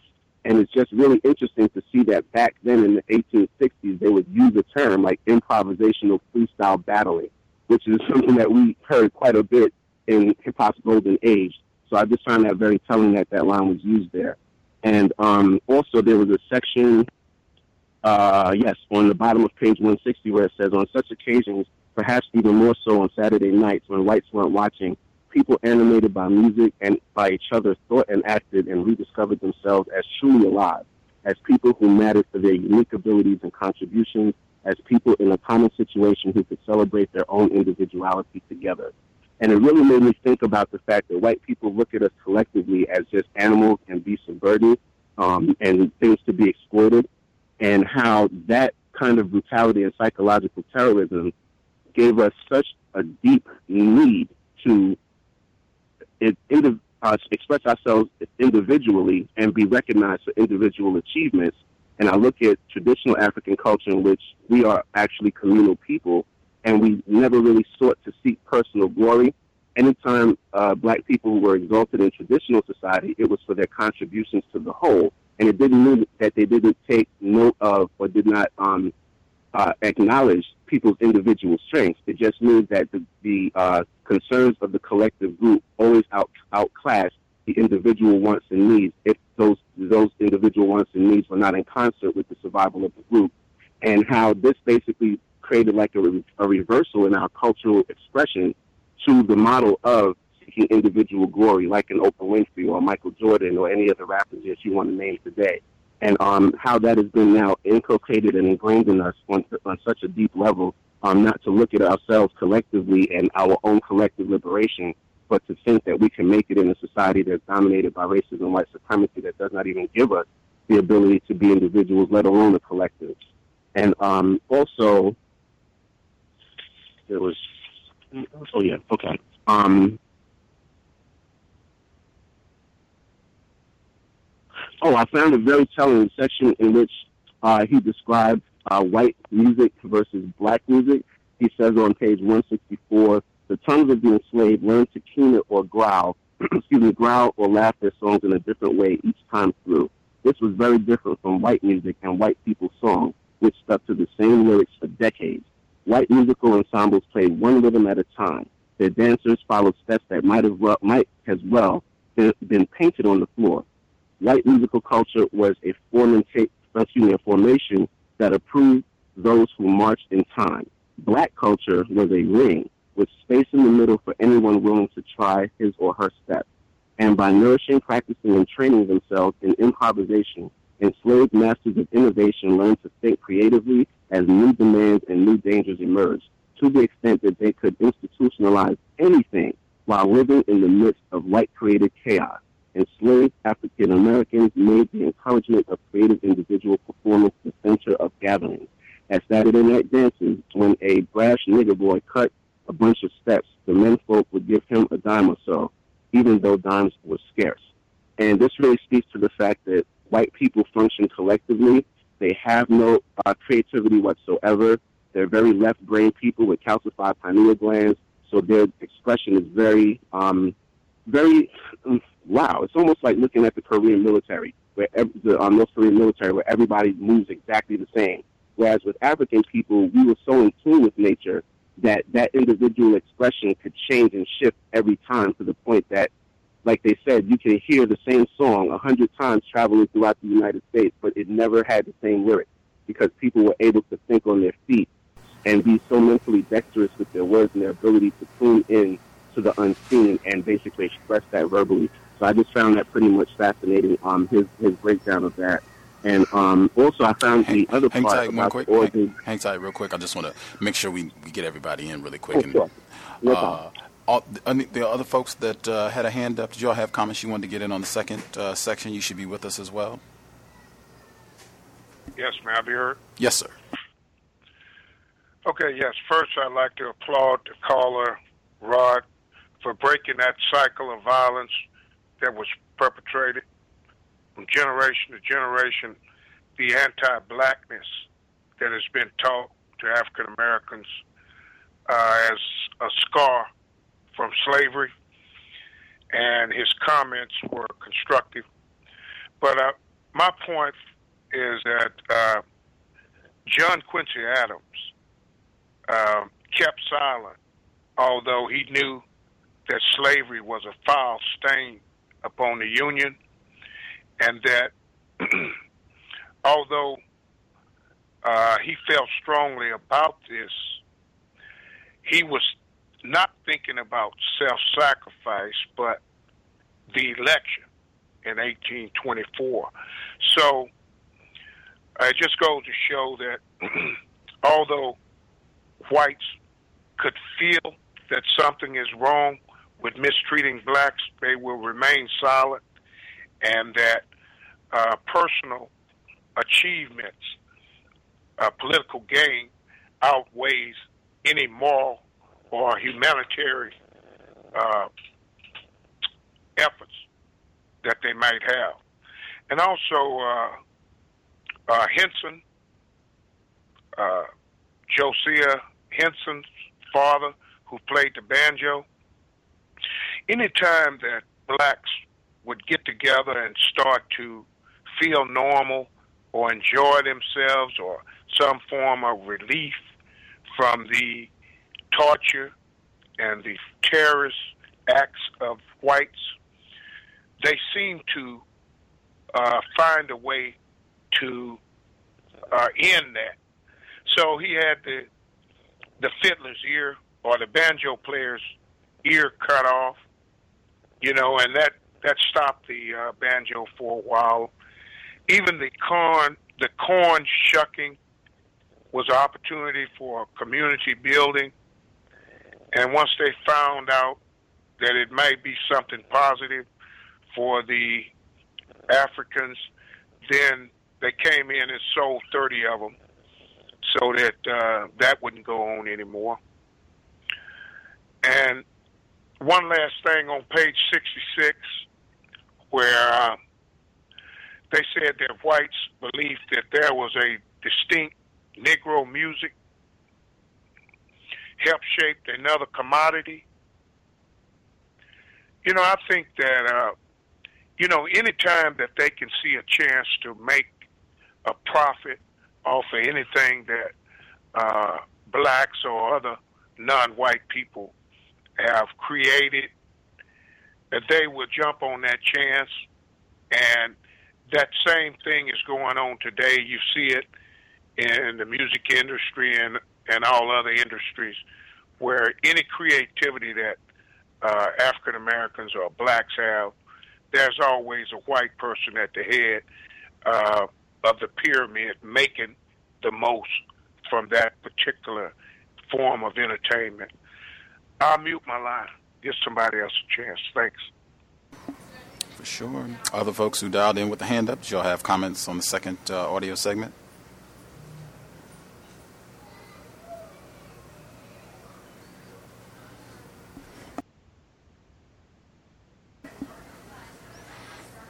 Uh, Bay Area caller Thomas in New York. Was that you, Thomas? Were you going to comment? Oh, I was just to quickly say, um, and um, Miles was excellent, um, as was uh, Mr. Gimmy. Oh, question, um, I, I just wanted to, to, to just reiterate the point, man. It just hit home. Like, this was the beginning of freestyling. You know, this was the beginning of freestyle hip hop where you would, you know, it's also the beginning. I don't know if you guys remember, but um, around that time, uh, there was a show that used to come on called uh, Uptown Comedy Club. It, it was like uh, that's what actually made Tracy Morgan into a star. And um, it was about you know the the I guess they call it playing the dozens, but the mother joke at the end that was like the highlight. You know, your mama this, and, and it, it's just like you you know um, stuff that we've always done. I guess you never really thought of it that way. And I'll mute my line. Thank you. Sure, sure. Uh, retired firefighter or a Bay Area caller, do y'all have anything you want to contribute?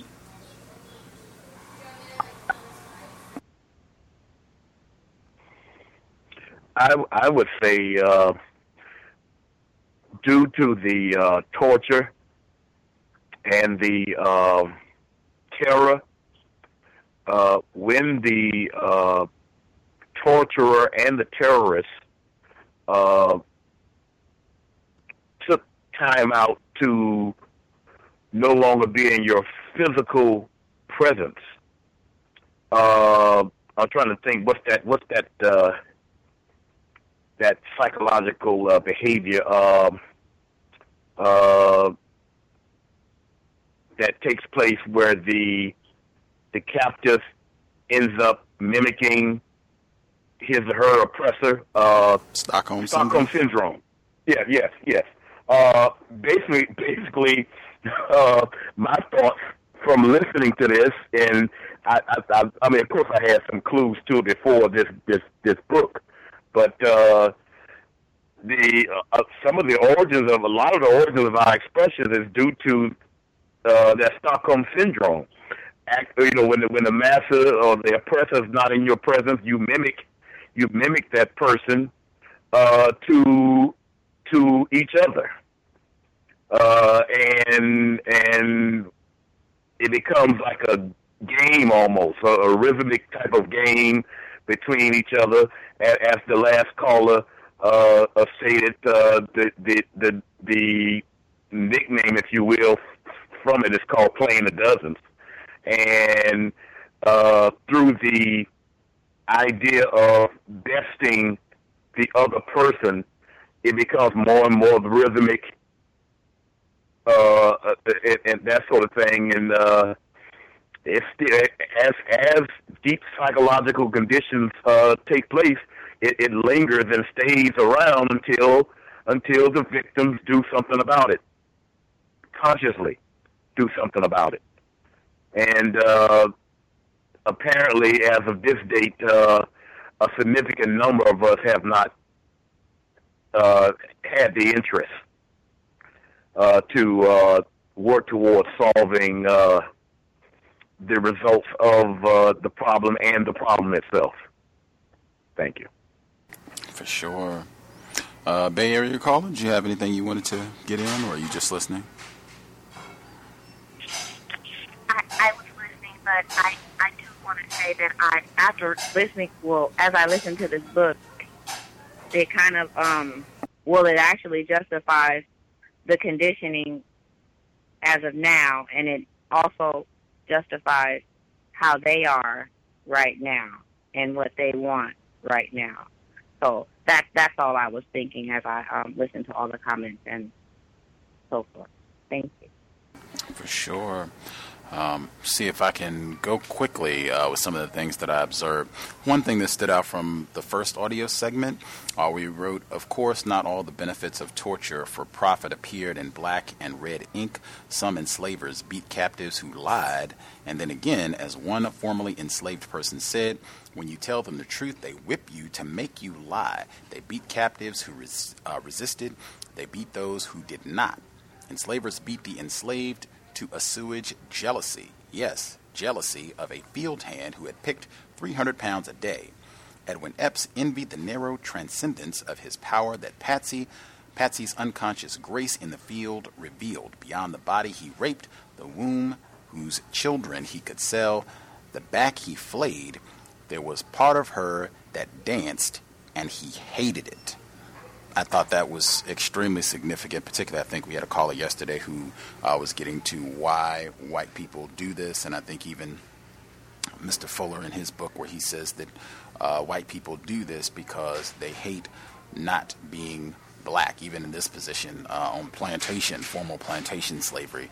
Uh, to hear that uh, being described in that manner, I thought was really important.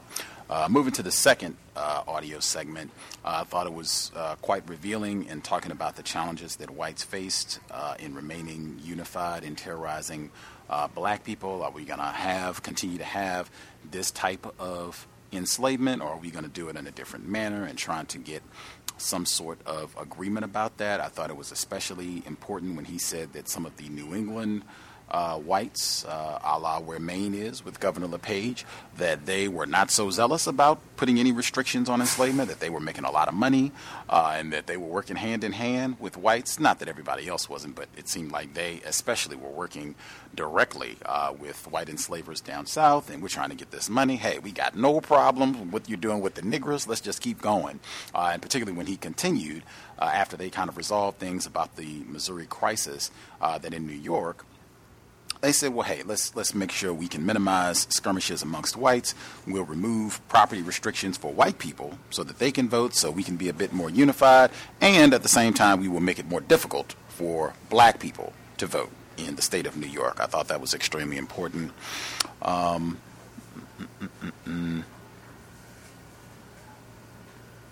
where he says uh, some Southern leaders were realizing that they would have little trouble creating winning interregional coalitions that allowed for further exploitation of enslaved African Americans so long as they could make the claim that their policies supported increased democracy amongst whites. I think that's been a constant theme every single week that we've read this text in terms of white people coalescing and uh, putting their differences aside in the name of continued brutality against black people.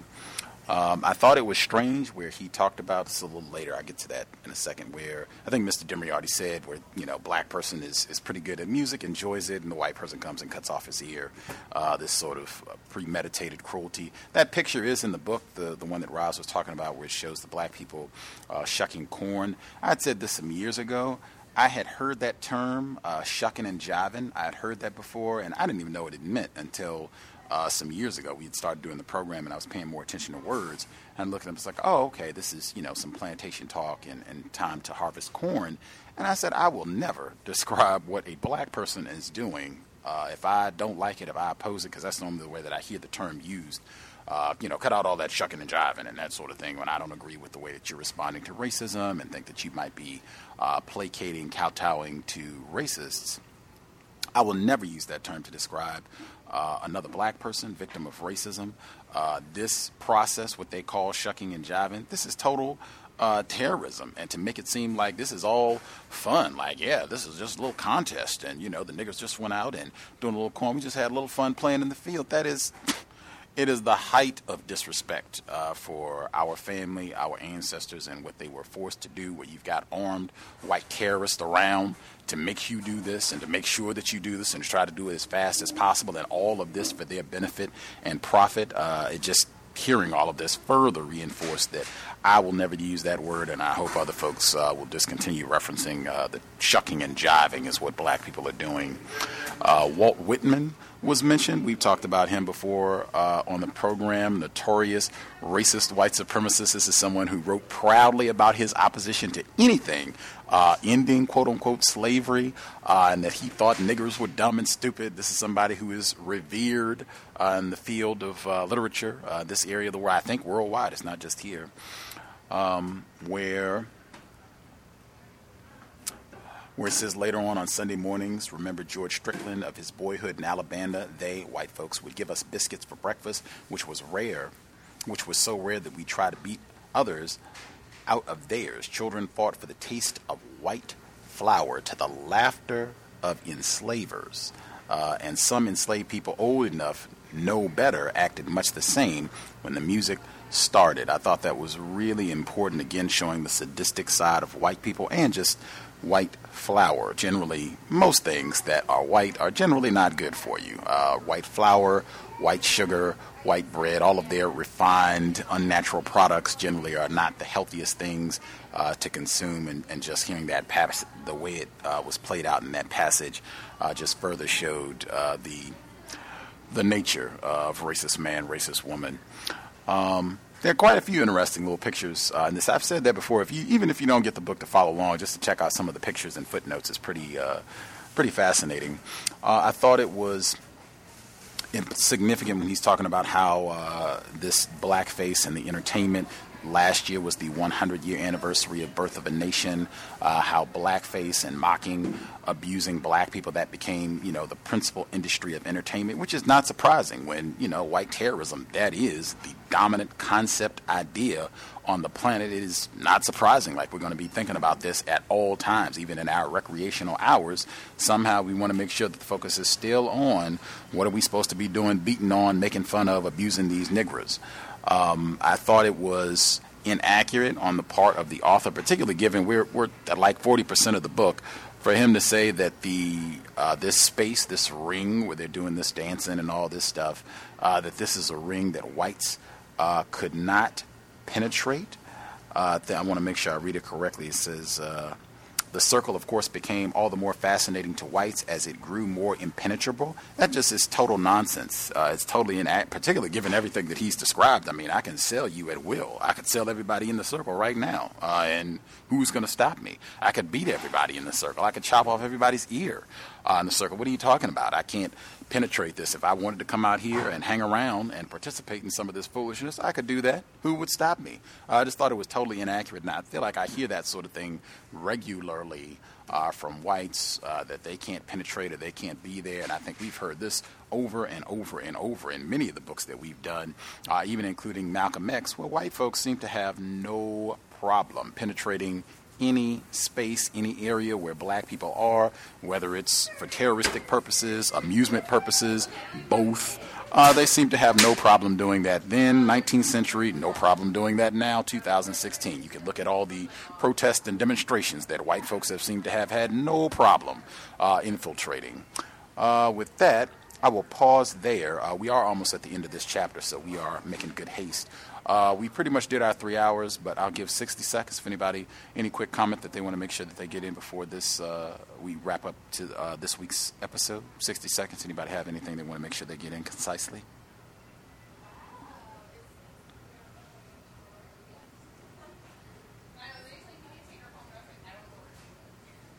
Everyone satisfied? Superb. Uh, we will be back next Friday, same time, 8 p.m. Eastern, 5 p.m. Pacific. Uh, looking forward to uh, continuing with the book. Again, hope it's a constructive investment of folks' time and energy.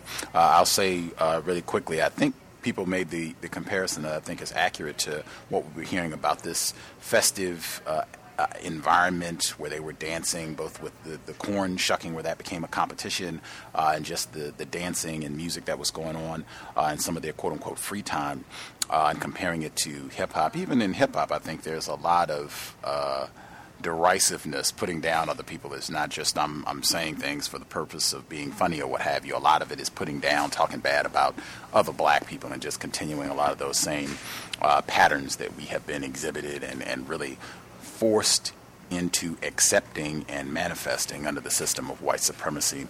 Uh, but we will be here tomorrow, compensatory call in, same time, not or 9 p.m. 9 p.m. Eastern, normal broadcast time for the Saturday program. 9 p.m. Eastern, 8 p.m. Central, 6 p.m. Pacific. Uh, we'll recap uh, kind of some of the things that happened during the first week. Uh, if any of the folks uh, are in attendance for the memorial on the campus of Howard University in Washington, D.C. for Dr. Frances Cress Welsing, if you want to give us a report, that would be great. I know it's going on for uh, quite a long time uh, tomorrow, so you should have ample time if you, you know, go check that out and participate. Uh, and then later on in the evening, uh, if you want to come in and, and kind of give us an update, I'm sure a lot of listeners would appreciate uh, just kind of hearing uh, what goes down tomorrow, uh, paying respects uh, to the late Dr. Frances Cress Welsing. Uh, but we will be here tomorrow. We'll also be here on Monday. Uh, we should have black female guest joining us from Canada. Will be good to get, hear her thoughts as well. if you have questions, problems, gripes, guest suggestions, drop an email untiljustice at gmail.com. Until justice at gmail.com com, and that goes as well for folks if you're listening to the archives of the book study.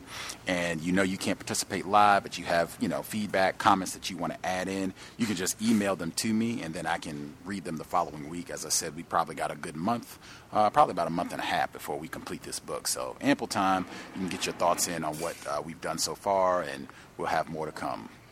That said this week another great example in the reading. Sobriety would be best under conditions of white terrorism. Uh, we really want to make every effort to be in our correct thinking mind, lucid, clear headed, so we can make the best possible decisions to protect ourselves and other folks that we might be responsible for under the system of white terrorism. You never know when you're going to bump into Brian Encinia, Daniel Holtzclaw, Darren Wilson. Uh, you really want to make sure that you are alert and well, high functioning uh, for any of those incidents so you can uh, make the best decision. Uh, also, if you're going to be a driver, passenger, pedestrian, you don't want to be under the influence. Uh, even folks that are walking, whites are constantly looking to make problems for us. I would definitely avoid being around intoxicated white people, and I would encourage you probably don't want to be around non-white people if they're under the influence. Uh, just frequently, those environments they're rife with conflict, problems, and we already have enough difficulties as victims of white supremacy. We do not need to unnecessarily add to our strife. That being said, uh, we're fundraising for uh, 2016 Invest. If you think the program is constructive, racism-notes.blogspot.com. Racism-notes.blogspot.com. Listener supported counter racist radio. PayPal button is in the top right corner. If you're not into PayPal, drop us an email and we will get you a physical mailing address. Uh, huge thanks to all the folks who have invested and kept us rolling for to be seven years next month. Uh, hope we have been constructive and helping folks get a better understanding of what racism, white supremacy is, how it works, what it means to be white. With that, Creator, we ask that you help us remain patient with other black people, victims of white supremacy. We ask that you help us remain patient with ourselves. Remind us to demonstrate the highest levels of black self respect at all times, in all places, each and every time we are in contact with another black person. Black self respect is more powerful than a nuclear weapon. It has been time. Replace white supremacy with justice immediately. Context of white supremacy signing out. Thanks all for tuning in. Nigga, you so brainwashed. I'm a victim, no brother. Problem. You're a victim. Man, I'm a victim of 400 years of conditioning. Shut up. The man has programmed my conditioning. Mm-hmm. Even my conditioning has been conditioned.